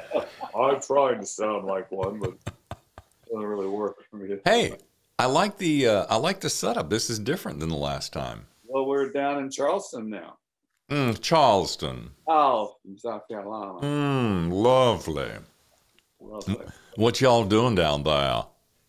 Well, we're going to parties and dinner parties and cocktail parties and drinking mint juleps and watching polo matches and Holy hell! along the Ashley River and looking for the house where where uh, what was the woman's name in, in Gone with the Wind that lived in, in uh, Charleston? They were all Miss Pittypat. Remember her? She Yes, lived- yes, no, yes. We were trying to figure out where her house is. Oh goodness gracious! I know. All right, I'm going to be there. Okay, um, if if Victoria says she's standing by, if you need her, just give a shout and she'll be running in here for whatever reason. Beautiful. All right. All right. Well, it's so nice to have our old friend Ted Bell back on the Thriller Zone. Great to be back on the Thriller Zone. Peter. Yeah. Can you? last time we chatted was August. No, and and that was when we were planning the Miami trip, right? Yeah, I know. Listen, pr- please don't think that I'm uh, a, a no, dreamer no, or I'm not trying to rub this in. Oh. I'm trying to, to re re tee it up, like we do it later in Jan in December or early in Jan. We still do it. I would like that. We're going to take about half of December off and go visit family, the other side of the family. Yeah, good for you. But yeah, January, February, right when. Um, oh, wait a minute. Yes, let's let's talk about that off camera because uh, I've got some ideas. But Great, great, great, we we were talking Dragonfire last time, and that uh, Ted, we were two months into the show. We had just started, so A couple things I want to say. First of all, thank you for taking a chance on me in this show because it's because of authors like you that help the stature of the show and help it to grow. So well, that's very kind of you. It's my pleasure, actually. And it has gone down in my own personal history as one of my favorites. It was very well received, lots of downloads. Oh, that's great. That's great, David. And I hope you have just millions of books of uh, Dragonfire sold. How has that been going? Thousands of them, you know. Veritable millions. oh my lord. We did have um we had like uh, just on the website alone, I think we had something around 15 1500 downloads and that doesn't include Apple or Stitcher or Spotify, so there's yeah, no so so when you say a download, they're downloading what? The entire podcast? Yeah, they're in downloading your show. Oh, okay. Um, mm-hmm. Is that a Coca Cola or is that something else uh, more flavorful? The, um, this is known as the Cuba Libre. If we were in Havana, which is Coke and rum. However, it has neither Coke nor rum. It has Diet Coke and uh, and ice. And I don't know what you call that. That's called a Diet Coke on ice. Diet Coke on ice. Not nearly as interesting as what we were having. I think we we teed up a couple of martinis last time. I had a martini on the standby that I uh, brandished at the end of the show, and then you ran off while uh, Miss Hightower, yeah, uh, yeah. Uh, did a horn, uh, hornblower, hornblower. Yeah. Sorry. Yeah, so I went in the kitchen and made one and brought it out on the set. you couldn't get back to the camera fast enough to go. no, Cheers, I was disappear before I could get there with the glass. Oh, it's so good. It's so nice to see you with. You. you call her Countess Victoria, don't you? I do. Yeah. It's so beautiful. a lot of veracity in that, actually. If it's a story for another time, but it's it is what it is. I do have a. I'm going to start off with this question. I'm going to. It's buried a little bit later in the show when we get to rapid fire questions. But on a personal note, when you two vacation together, yeah, does she have to keep your nose out of your next creation? Or are you smart enough to let her be the sole reason for your vacation? I'm not sure. So, um, you mean does she have to drag me away from working to have yes. to lie on the beach? Yes. No. Is no. I need a beach so bad right now. I'm ready to kill somebody. So we're going to do a little swing down through Palm Beach and Boca Grande and Oh, Hobe Sound when this is all over, and just I'm just gonna lie and you know burn it all off. Yeah, I'm with you. I mean, I feel like Mr. Pasty Boy. It's like we have we've had more fog here in the last month. It's like it's literally like London, and I'm ready for a burnout. Wow, wow. Yeah, yeah. Me too. Me too. Well, uh, let's see. Latin. Uh, you know, actually, I said the last time we spoke was August. That's true. But then we had a communication about Miami. But along that way, you sent me some. Uh, I think it was a lookbook that your. We're going to jump off here for a second. Your YA adventure series, Time Pirate, Nick of Time, is being developed into something. Can we talk about that? That's right. That's right. It's, it's a two. Um, the first book uh, in that series was called Nick of Time uh, made it to the Times Children's List, and then the sequel was called The Time Pirate, and that's the one that Hollywood is interested in right now. And so we made this lookbook, which I actually spent a lot of time working on. I'm look, going through um, Currier and Ives or whatever, looking for pictures of pirates and pirate ships and all this sort of stuff. But I was really thrilled with the way it came out. Oh, it's gorgeous. Just, if I'm a producer in Hollywood and somebody sends me that, it's I don't have to even have a conversation with them to know what's it about, what's it supposed to look like, who are the characters, what's the period, what's the wardrobe.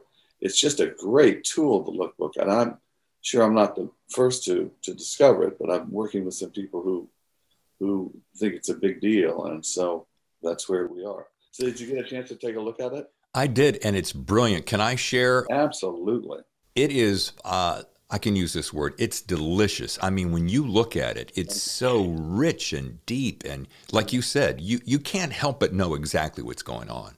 Mm-hmm. Which a lot of times a lookbook will be more like a uh, what do they call it in design? Uh, you know, a, a, color palette or something. You know, kind of real soft, but this is like you get it instantly. Yeah, yeah. I think I think it's a great great tool. And speaking of, I do have a question of curiosity. So I'm going to. I mean, we're gonna we're gonna get real deep on here in a second. Deep but diving, deep diving. Ted, this is one of my favorite covers of all of all of your books. Thank you.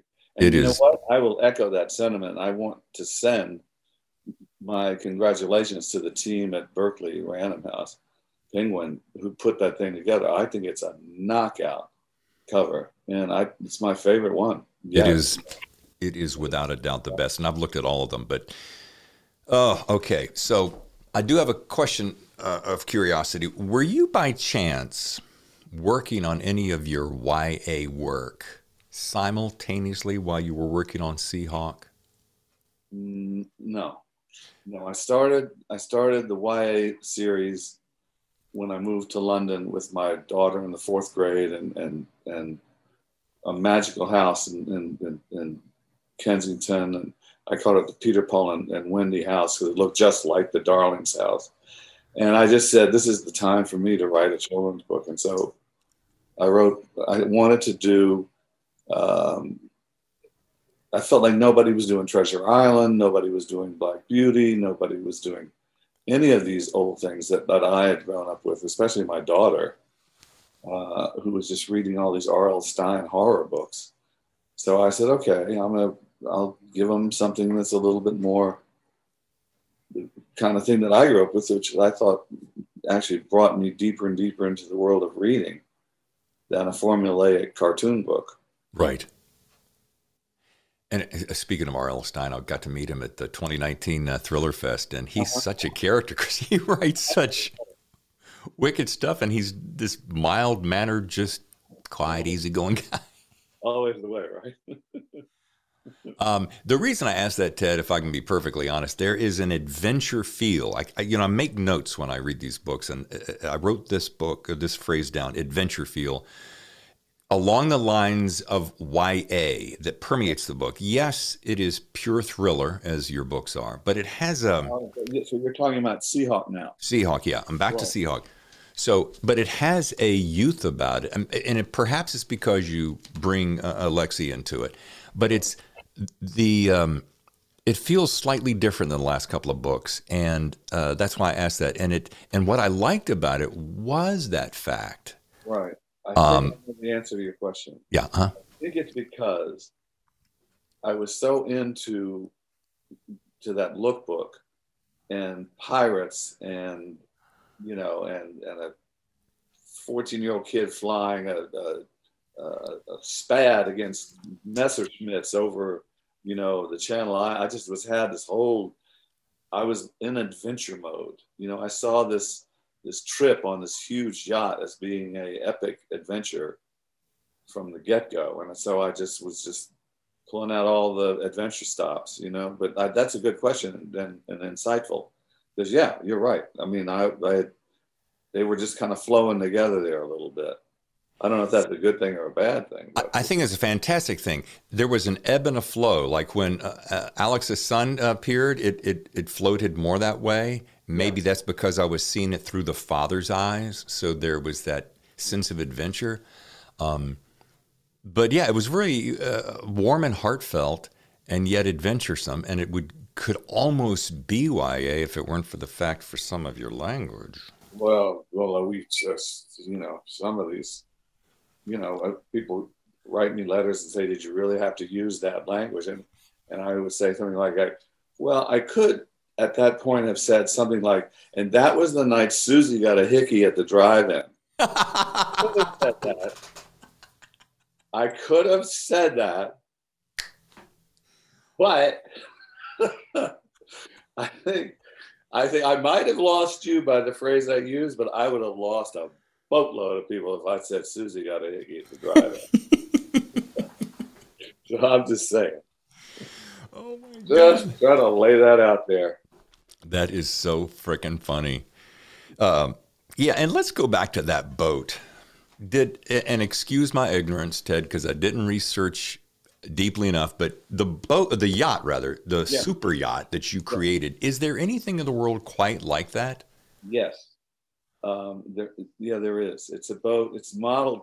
Seahawk is modeled on the Black Pearl, which from time to time has been the largest sailing yacht in the world and has been most innovative and advanced. So, but it's but it's not it's not just based on the Black Pearl. It's an amalgam of things about other massive o- ocean going play toys um, that that I've looked at.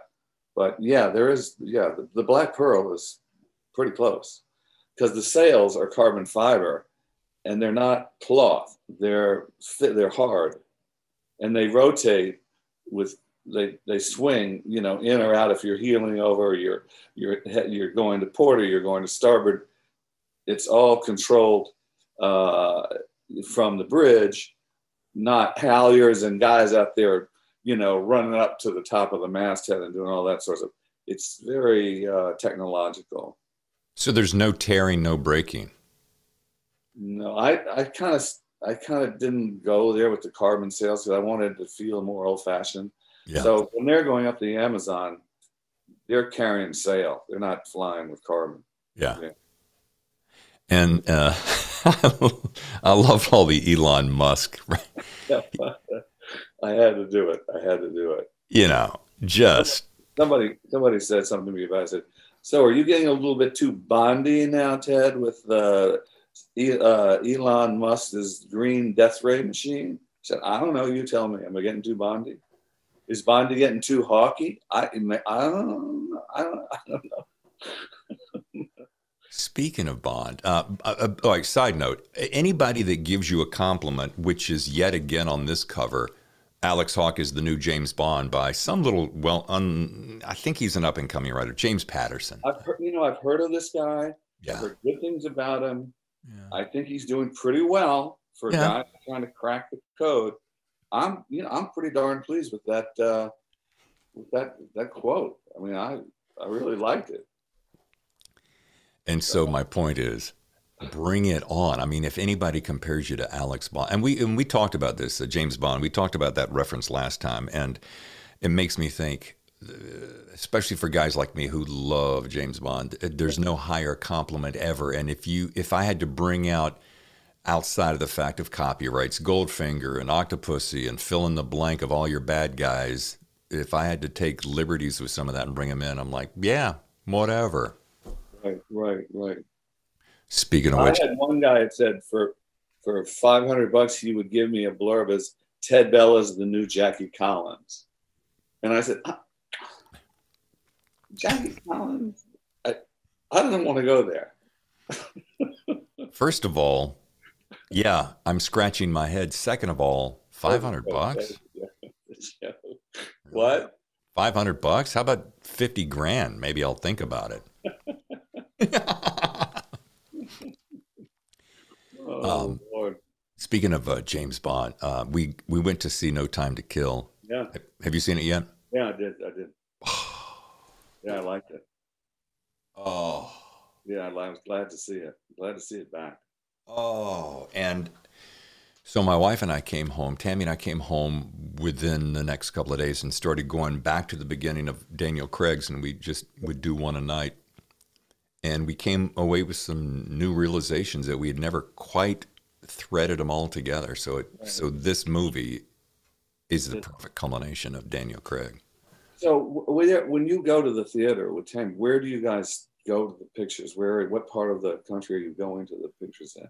San Diego and at a Cinepolis. Okay. Have you been to a Cinepolis? No, I haven't. So it's some big multi-screen. Theodore, let me ed- educate you on something quite extraordinary. You do by all means, David, please. First of all, uh, first of all, you get there. It's not a humongous room, which is great. You have these fantastic side by side electronic Barca loungers, and then you have a little key code that whenever you're watching anything, you just go boop, and they show up at the row below you and say, "What may I give? What may I take as your order?" And I'd like I'd like a martini, a bucket of popcorn, and Twizzlers for my wife.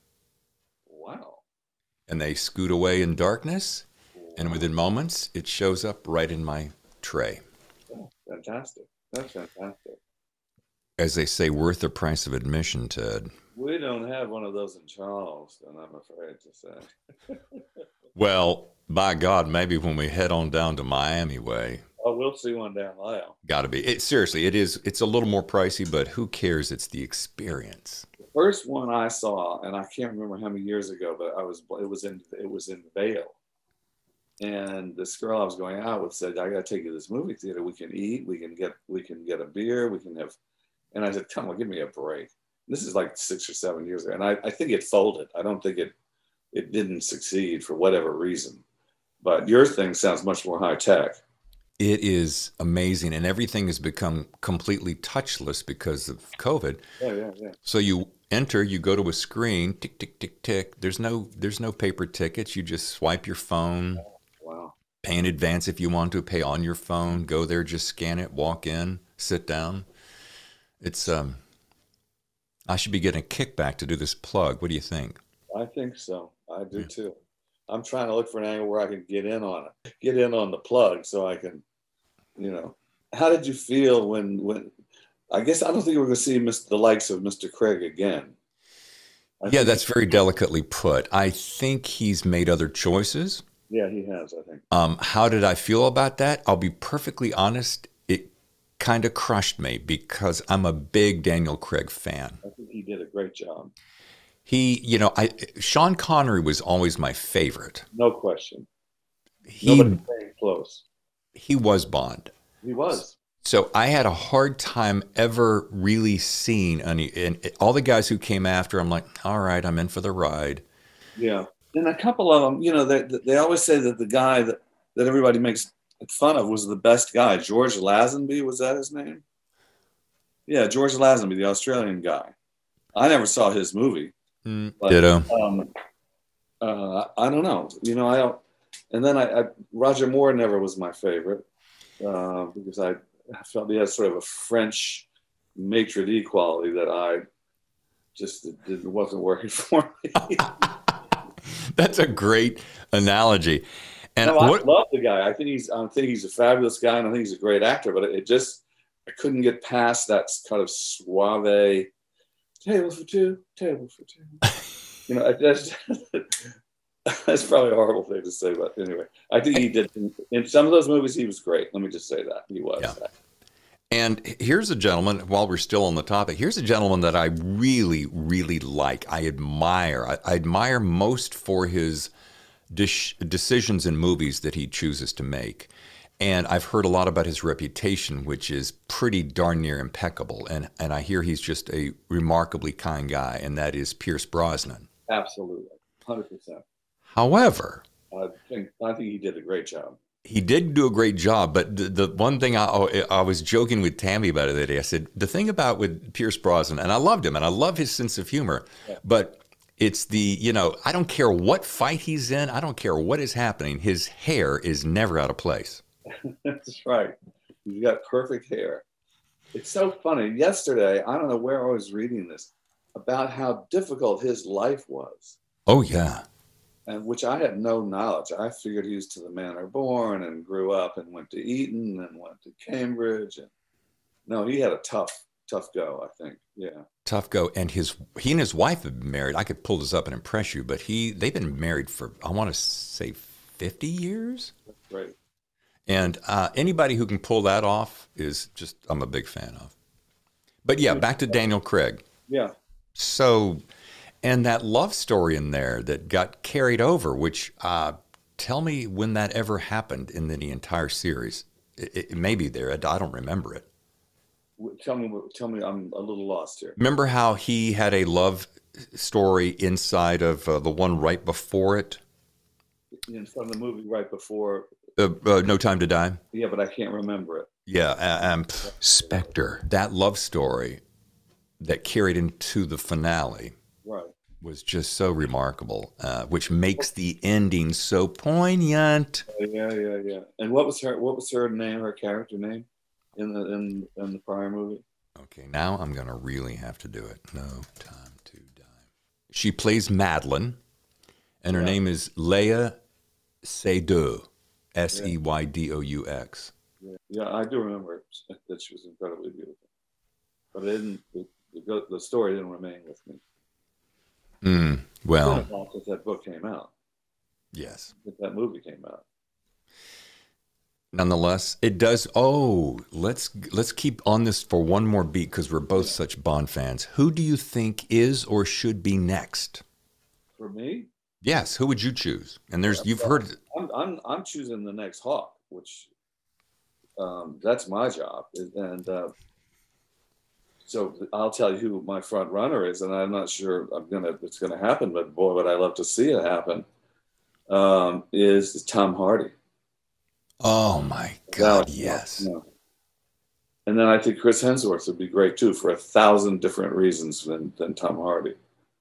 But both of them, I think, yeah, a tough call for me. Tom Hardy is one of those guys, and this is, might be a wee bit of a cliche, but I don't care. He does such an exceptional job of disappearing into each character, making each one right. Yeah, he does. He does. It's a great way of putting it, actually.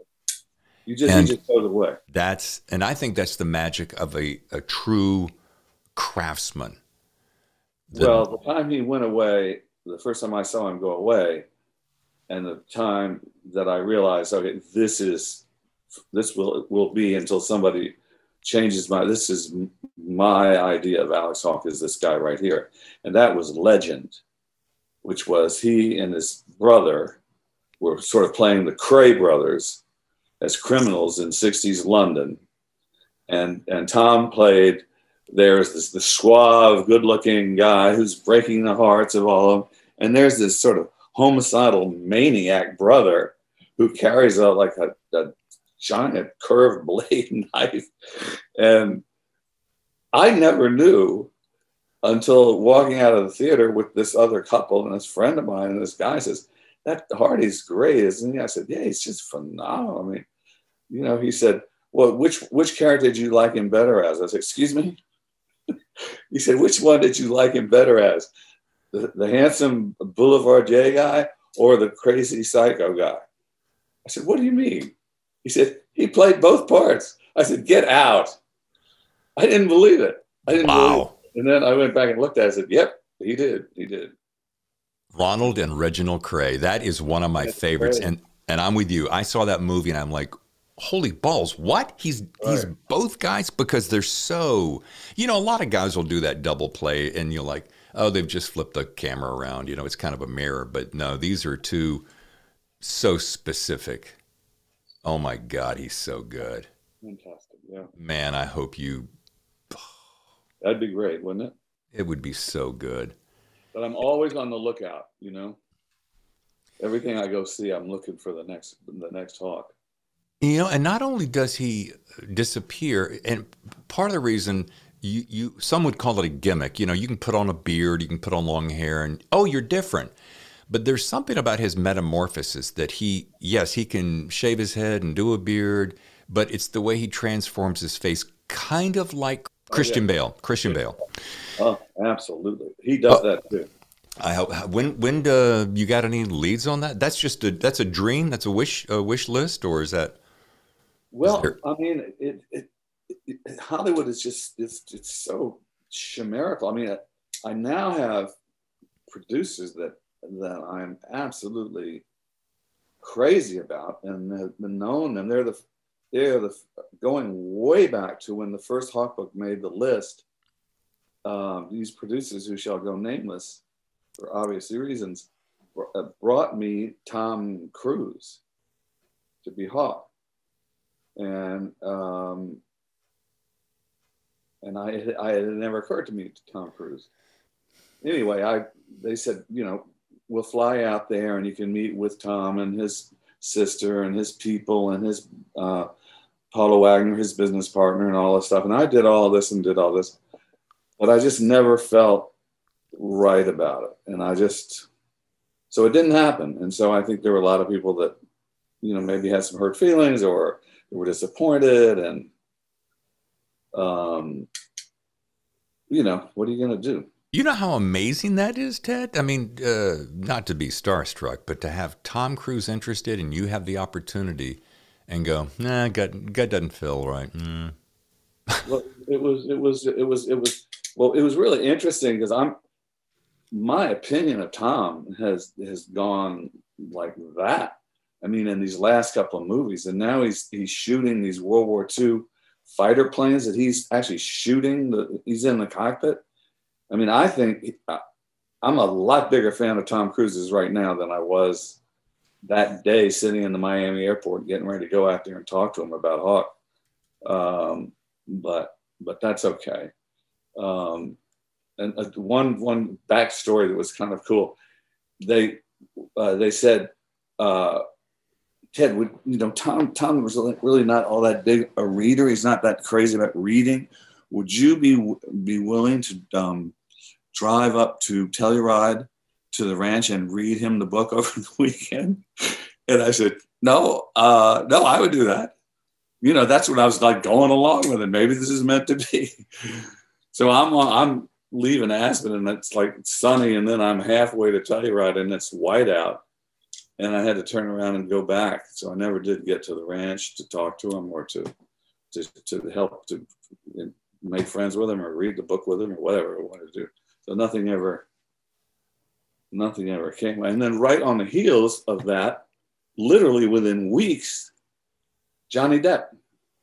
Weeks, weeks after Tom. Whoa. Yeah, and they were pushing. Warner Brothers was really a guy named Kevin McCormick was running Warner Brothers. He he was sort of Johnny's guy, and he just said, "You got to get Johnny for this part. You got to do it. You got to do it." And um, anyway. Dude, I don't think I could be any more jealous of you right now if I possibly well, tried. If you knew the flip side of everything I'm telling you right now, you might not feel that way. I think it's because uh, I've always been like a, a closet filmmaker, you know, a couple of shorts, one commercial film to my credit, and uh, every book I read, especially your books. This this is such a freaking movie. If if this isn't a movie, then I'm a I'm a friggin' idiot.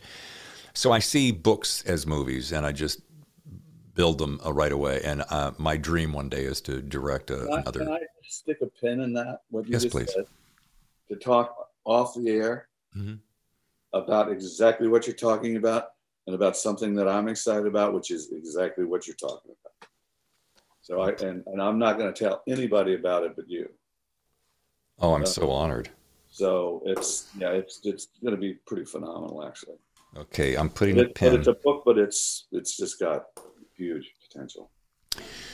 Well, I'm very excited about that, and we'll. I, I can't wait to get through the show now. But I'm going to yet press on. Yes. Um, we've talked about Daniel Craig and James Bond, but I do want to go back to um, I have a couple of bullet points. I think I've already mentioned it. This book, Hell of a Ride, Hell of a Ride. Second, I have a ginormous appreciation for the development of all your highly expensive man toys. I mean, that's another piece of magic that reflects James Bond. Yeah, yeah. Well, I, mean, I, I, sort of felt like I had license to do the the, the Elon Musk you know, Death Ray. Mm-hmm. Uh, if my great idol, Mr. Fleming, can do a book called Moonraker, right, which is about a, a, a missile designed to take out London mm-hmm. uh, back in the 50s, I think I'm, I was on pretty solid ground there with, with a death ray from Elon. In fact, the fact is, I know the Chinese are working on working on doing these these laser weapons. So where's the problem? You know, when you when I got to those parts, especially yeah, when China arose, uh, and I've been doing a lot of behind the scenes research for a project I'm working on, and yeah, I mean China is going to whoop up and surprise us, and if we don't think that's going to happen, we're asleep at the wheel. Think it's going to happen. I hope it never happens. I hope that we that our two economies are so entwined that it would be a disaster for simultaneous disaster for both of us that we would never be able to recover from. And he knows it. And well, I don't know about our guy. I don't know if our guy knows it, but I know their guy knows it. that it would not be a good thing. I'm going to uh, leave that one alone, but I will say Uh, you make a really good point. Since they do, it's it's like they lean against each other, and Yeah. it, it's a it's a bilateral support. You pull away one, and, and they both fall. Symbiotic, right? Exactly. However, there are some psychopaths in and around the arena. Yeah. Let's see if I can be as politically safe as I can. That would not surprise me if they pulled an ego move. But yeah, to your point, uh, we're too important for them Oh, oh, you mean in real life? In real life. Oh, not not not fiction, but real life. Yeah, I, that's scary. Uh, especially, is it North Korea who's building these missiles that are very uh, uh, infinitely more advanced than in the past, and with the further ranges and et cetera? I wish I could tell you that it was just them, but it's not. It's uh, it's China, and it's the Iranians, and the North Koreans, and we are really late to the game. And these things are game changers, and and and they play a very important role in the book that I'm writing right now. Very important role. Is this the book that we're not mentioning, but we're going to talk about off air? Sort of, sort of, but it, it could be, it could be, could go either way. I, I, well, I'll tell you about it. Okay. So uh, again, back to these toys because I'm just a, that's probably one of my favorite things of all time. The AI systems, the helicopters, the planes, yeah. the luxury cars, the super yacht. Um, I mean, it's a wet dream for guys who love all those uber priced toys. Right. Um, I, I, you can never give me enough of that. Yeah, that's good. That's good. Well, you're gonna like the next one. Okay. Um, it's fun. My third point, I love the introduction. I've seen it spelled two different ways, both in your press release and then inside the book. So I'm a little bit confused, but I am pronouncing it correctly. Alexei, correct? Yeah, Alexei. Okay. Yeah, A L E X E I. Oh, E-I, okay. Pronunciation. I mean, the Russian pronunciation of his. Uh, that's his nickname. You know, his father was nicknamed too when he was a little boy. Right. But it's definitely Alexei. Yeah. Copy that. And also some of the. He, by the way, he's just he's just precious, and I know I have to believe he's going to grow up and carry on the tradition. Yes. There you go. There you go. Alex Hawke Jr. Yeah, has to be. Yeah. And that's a that's that's one of the beautiful things, and where I tip my hat to you, Ted. Not that you need it, but you you've created this legacy, and you probably planned this out early on. But I mean, what, what do we got? Nineteen New York Times bestsellers. uh, uh, 16. I think it's 16. I there's four. I, I'm sure on, four, 14 counting uh, the last one, and then and then the two children's uh, YA books were, were on the list. So that's 14 plus. I, it's like 16 or who knows. Okay, I'm I'm giving you more credit. There you go. But let's talk about these. Uh, there's three guys that I really kind of zoned in on. First was MI6 Chief uh, David Trulove, and these are these are three characters that I would uh, su- suggest that have not so hidden agendas. Him being the first one. Tell me about him for listeners who uh, haven't seen this character yet. So David Trulove. Yeah, David Trulove is based on um, a, a real person that I know, and um, uh, actually became a friend of mine because he became a fan of the books, and he came to New York uh, for a for a book signing at Barnes and Noble on 86th Street on a rainy night with another friend of mine who became extraordinarily famous in the Russiagate process and then talk about disappearing. And then um, who was a life fellow at Magdalene College at Cambridge, brought this guy to the signing, said, Come on over here. I want you to meet somebody. I go over to meet the guy. Hi, Ted. This is Richard. He's from England. He's he loves your books. And, uh, and so I, you know, thought that you wouldn't mind if I brought him. I said, No, it's great. So I hope he enjoys the thing. So I do my little talk and um, I'm trying to. I made a joke about having fights with the publisher about titles, and um, and we had this huge fight, and they wanted to call it, you know, Bridge Too Far, and I wanted to call it Cheap Sex. I mean, I just totally made that up, but he he laughed, or he thought it was funny. Yeah. So then, so then I went over to them, and he said, "Richard would like to know if you." Two of us are going to go down the street to Swifties to have dinner. Would you like to join us? I said, "Absolutely." Have I told you this story before? No. So Swifty Lazar's. Yeah, Swifty. Swifty. Well, yeah, yeah, but not the not the not the producer Swifty. It was the restaurateur on the Upper East Side of New York. Got it. Named Swifty, and he had a very famous restaurant for a while, and that's where we went.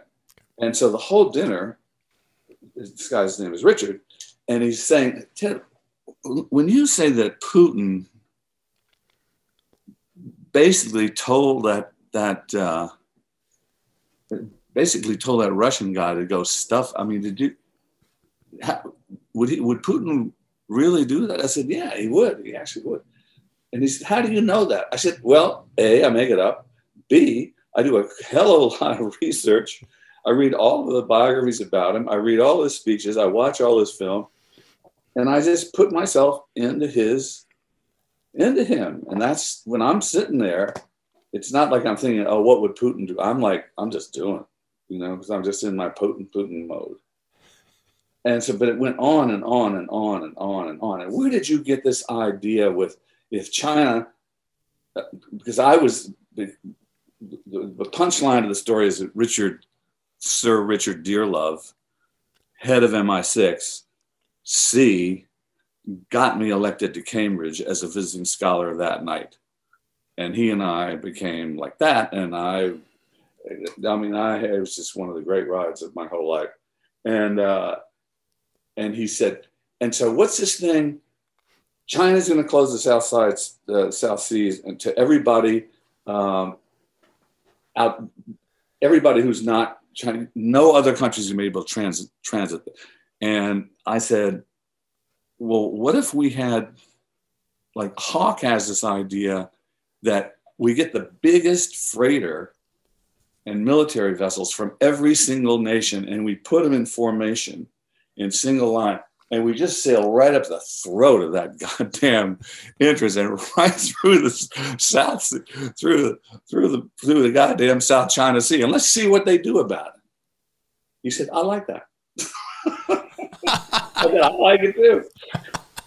And that's what he said to stefan the other guy.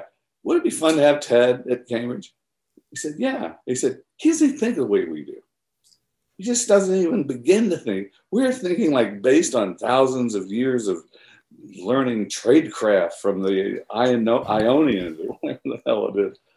But so anyway, I got I got invited and I went. Oh wow, what a great story. It was a great year. It was a great year, yeah. So Sir David Trulove is based, based upon Richard Truelove. Okay, got it. Totally. That's amazing. Yeah, yeah. Uh, now here's a guy at the other end of the spectrum, and I'm am, am I pronouncing it correctly? Fideo Chico. Fideo Chico. Yeah. yeah, which means little little sausage or something. no, it's not a flattering name. I love that. And then, of course, Mr. Smith.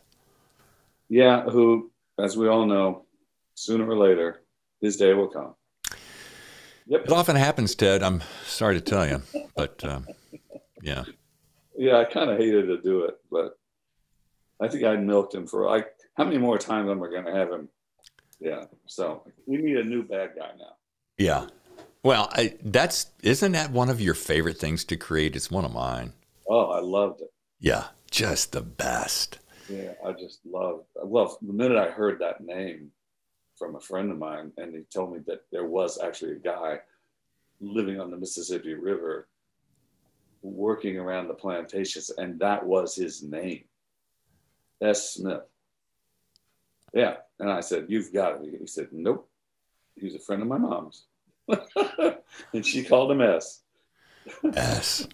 yeah. Anyway, it was fun to have milked that for a while.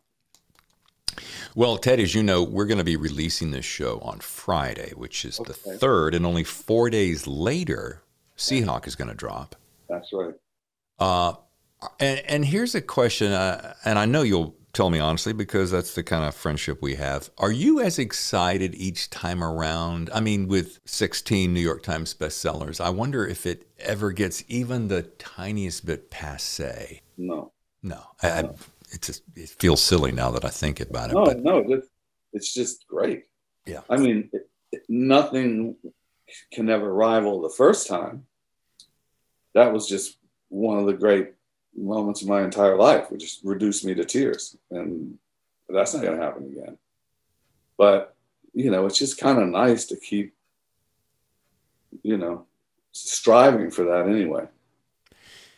And I was listening. Who was I speaking? Uh, Meg Gardiner early on in the broadcast. She said we were talking about being a New York Times bestseller, and she said it is one of the single most difficult.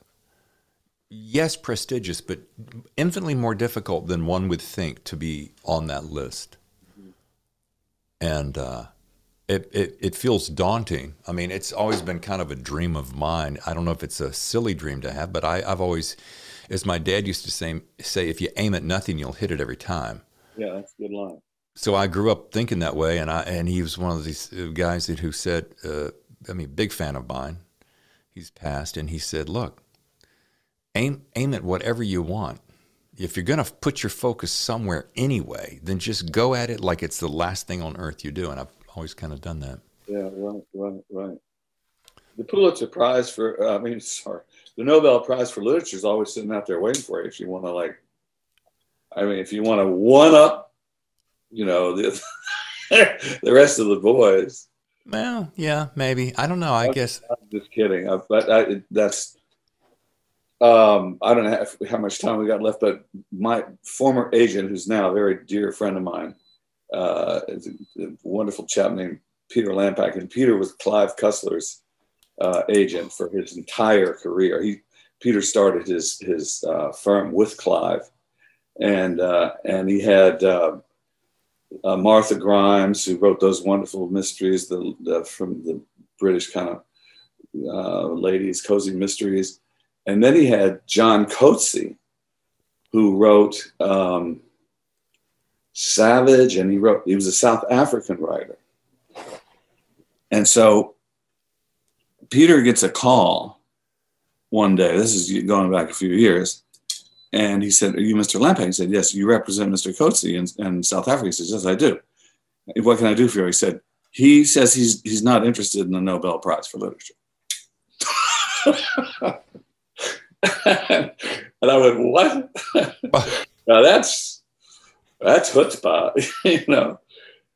So, wow. it, so it turned out that Peter and his wife Diane were going to have to go, and and Peter was going to have to either write or get the speech and give the speech as if Coetzee was there. Uh-huh. And uh, and so he had written a speech while he was working at Princeton uh, about a subject that would have worked for the acceptance speech for the prize, but then the Princeton people called Peter and said, "You can't use that he wrote it under our auspices and we own the rights to it.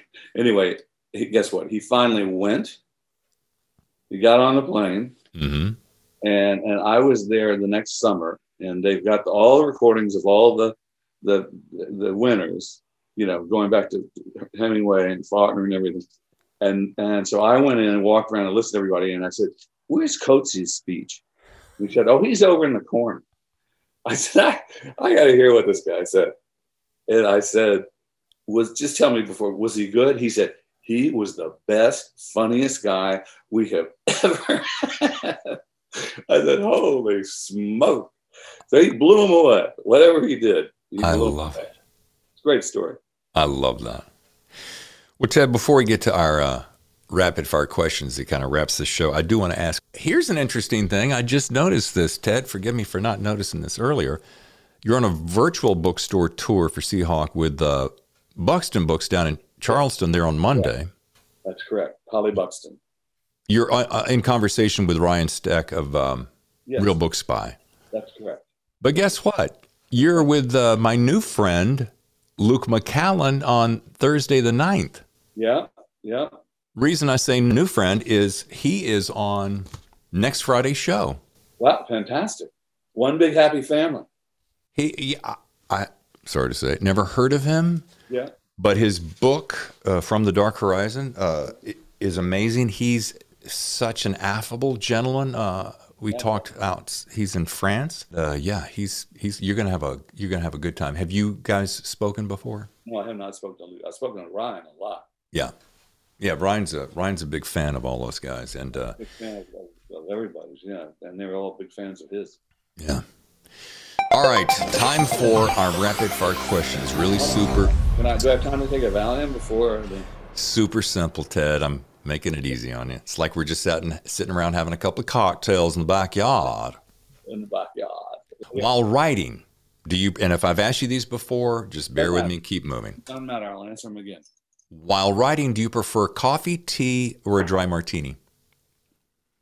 I would prefer the, the dry martini. I'm not sure how much writing I get done. I think I would have to say I prefer to prefer to start with the coffee Yeah, and maybe end with the martini. perfect. That would be my my perfect writing day. Exceptional. And while writing, do you, I don't recall this one, do you prefer music or silence? Silence. I try music sometimes when I'm feeling. You know, I used to play the uh, Apocalypse Now thing when I was trying to get myself all drummed up about blowing shit up and uh, you know being adventures, and I'd play that Sturm und Drang music. Oh, yeah. But, I mean, I haven't done that so much anymore. Yeah. When you and Victoria are on vacation, what's your favorite, but perhaps least personal, wink, wink, thing that you two enjoy doing? Oh God. Well, I think we just, you know, we're so much birds of a, of a feather Yeah. that we just kind of gravitate towards the, the same things. I mean, what we gravitate to is what we miss. You know, like like we were talking earlier. I just want a beach. I want to be on a boat. You know, I want my fingers dragging through the surf behind the, you know, or something. Uh, what was that old song? Got my sun on my shoulders, got my toes in the sand. Woman left me for another man. I don't care. I just smile and keep trying. That's that's my song. That's my my anthem. I want to go back to Jamaica where I used to go, and just sit somewhere and hear somebody sing that song. That'd Yeah. Still speaking of you two, if you were both stranded on an island, let's just say uh, a recent hurricane came through and you can pick the island of your choice, what are the two or three? Doesn't have to be complicated. Two or three things that you're really happy that you remember to bring with you because you don't know how long you're going to be there before help comes. right. Really want to know? Yeah. Okay, my desalinization kit, my uh, my fishing lures, uh, my rigor. How many things am I allowed? I was going to say two or three, but you got desalinization, fishing Yeah. lures. What's the third thing? Uh, a fishing rod. Okay, uh, sure. That'd be it. And That's it? A book, some books. I don't know. Okay, good, perfect. You and Victoria are going to join Tammy and I for real this time for dinner. Yep, great. But you're going to join us for a lively dinner at our home here outside San Diego. You'd love it. Nothing more. It's so My daughter spectacular. lives in LA, and I've got every reason to fly out there from a from a business point of view too. Now, so you're going to join us for this dinner, uh, and we'd love for you to invite two more people to round it out to a nice six. I think six is a nice gathering. Who of the two, living or dead, men or women, who would you jo- ask to join us? Wow. Now, I know that we would be company enough, Ted, I feel, but well, I you would too. But on the off chance that we needed, you know, a little more, mix it up for a little more livelier conversation. Man or woman, dead or alive. Wow, that's tough. Dude. Um, Tom Wolfe Mm. would be like one of my and, and and somebody I know and have had a number of dinners with and just love love being with him. How many more do I get? Just one. Oh, I only get one. You get two, but you get one more. So Tom Wolfe is one. Tom's my perfect choice, and my second one would be Mark Twain. Exceptional. Exceptional. Oh, you didn't let me down. Are you going to have a martini now? Because I think I am. Well, I did have one more question. I would. Well, it is almost lunchtime. Maybe I'll slide. Maybe I'll. Maybe I'll slide one in with lunch. It would. It would help me feel better. I'm so parched, Ted. I'm. God, Uh, it's so Uh, hot. You get parched. You get parched. Yeah, it just it's such a refreshing beverage too. All right, as we close, I would like this, and you've given us. Uh, I got paid the highest compliment from Luke McCallin the other day as we wrapped the show. It meant so much to me, and it, he's the first guy that said, you know, thank you for the show, thank you for everything you've introduced me to, because he's out there buying books of writers that I've introduced that he's never heard about. And I just wanted to say to you, uh, I'm a I'm a big fan. You know that, and I'd love to hear your advice for writers, like something you've maybe something you've lived by, something you think as an aspiring writer trying to make that New York Times bestseller list. What would you say? You know, do this, or you know, understand this. Don't ever emulate anybody. Anybody. I mean, not Scott Fitzgerald, not you know. Uh, to kill them all. Just don't emulate anybody, and then don't um, and don't give up. Perfect. That's it. That's that's it. Is it hard? Yeah, it's really hard, but it's really rewarding. It's really fun when it when it starts when you start to. Some guy just finished his first book and he made it on the, the list, and he sent me a note. And I sent him a book, and I wrote back and said, "Congrat." I can't tell you his name right now, but I said, "Congratulations, you've passed phase one. Now you start the fun part, which is you made the list and now you just write your books, pal. Just write them. That is such a good piece of advice. Yeah, it's fun to hear him. He reacted to that. Yeah. And you know, I know it's daunting, and I know that. I, I spoke to someone recently about their fear of they did it once, but they were afraid that they can never do it again. And I'm like, I, I guess I understand that. Yeah especially if you've spent years and years on the first one. Yeah. But if you've spent any time crafting multiple books that just even set aside, you already know how to do it. You just it's right. it's the right story at the right time, picked up by the right person, released to the right audience. Right, right. Yeah. It just reminds me of, of a because I think you know that that Jim the Patterson and I became friends in advertising and we lived and played golf in Florida together and lived right around the corner from each other. Yep. And so right after Hawke came out, uh, and we used to go to the to the uh, Trump golf course on every Monday morning. And so we're driving down the fairway, and he said, "I said, so well, that was fun. You know, thanks for all your help and uh, lucked out." I said, "Yeah, now comes the really hard part." And I said, "Oh, great! I thought I just did the hard part. No, no. Now you got to write your sophomore book, and that's the one that can make or break you." And that's put the fear of God in me, I have to tell you. Wow. I, agree, I agreed with him. I said, he's right. You can't come back and like three swings and a miss. I mean, you it better be something. I thought that was a good thing for him to say to me because I probably helped me get over that hump, actually. Yeah. It does take a tremendous amount of believing in yourself, doesn't it? And and and going back to the topic of don't you know try to mo- uh, mimic someone is that I've always had this perhaps somewhat innocent theory that if if you want it badly enough and you've you know, the desire has been woven into your character yeah and you work hard to perfect it every day and you truly you're doing it for the right reasons you have something to say you, you want to you know i'm not talking about providing a living for your family and becoming rich because you sold millions of books because if you're doing it for that reason, I think it could be a dead end. But go the wrong way. Yeah, you, are chasing the wrong path. But I don't know. I, I just have this belief. It's kind of like when I was, and I don't know if I ever told you the story. I don't know if I've ever shared this on the show. I was nine years old, 10 years old, and I'm sitting on the living room floor watching television. I'll never forget this. My folks are sitting on the couch behind me and this announcer came on the TV, you know, one of these tonight's movie of the week is, and I thought, and my voice had just started to change, and I said, Dad, that's what I want to do. Wow. I want to I want to be that guy. I want to be that voice. And then it became with time. I'm like, I want to be on the radio, and that's and I don't care what it takes. I'm going to do whatever it takes. And then as I started to ease into it, I'm like, okay, I'm going to be super specific. Before I am 40, I want to be on at least five of the top 10 radio shows in the country. And I did. Um, I hope you saw this movie because I can't remember the name of it. But all I can remember, there was a line that kept repeating and repeating and repeating. It was in a world. Oh yeah.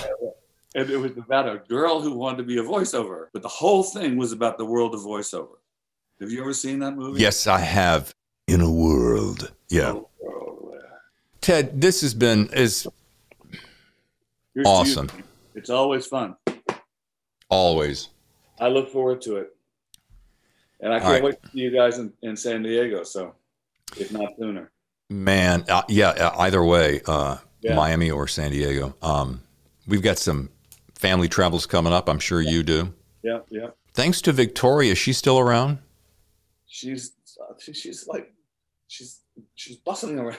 Well- I'm not quite sure what she's doing. She might be working on supper.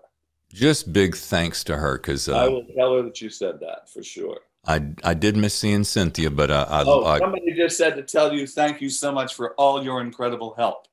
And I'm not going to tell you who it is that said it either. So,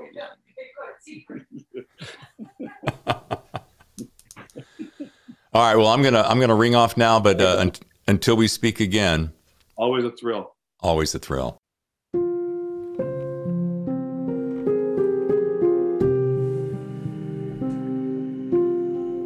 Thank you for listening to today's memorial special honoring the life of Ted Bell.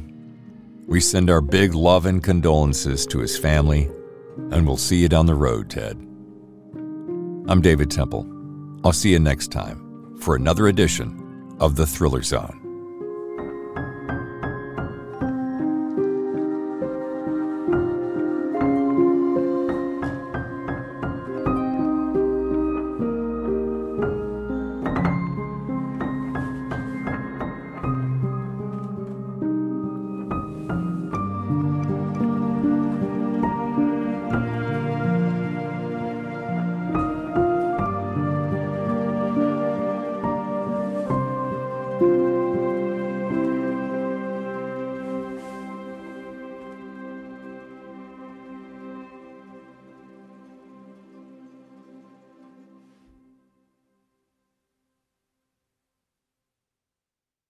The Thriller Zone has been presented by The Story Factory and the visionary genre bending debut novel Grand Theft AI by James Cox. The Matrix meets Blade Runner. Grand Theft AI is available now for pre order from your favorite bookseller.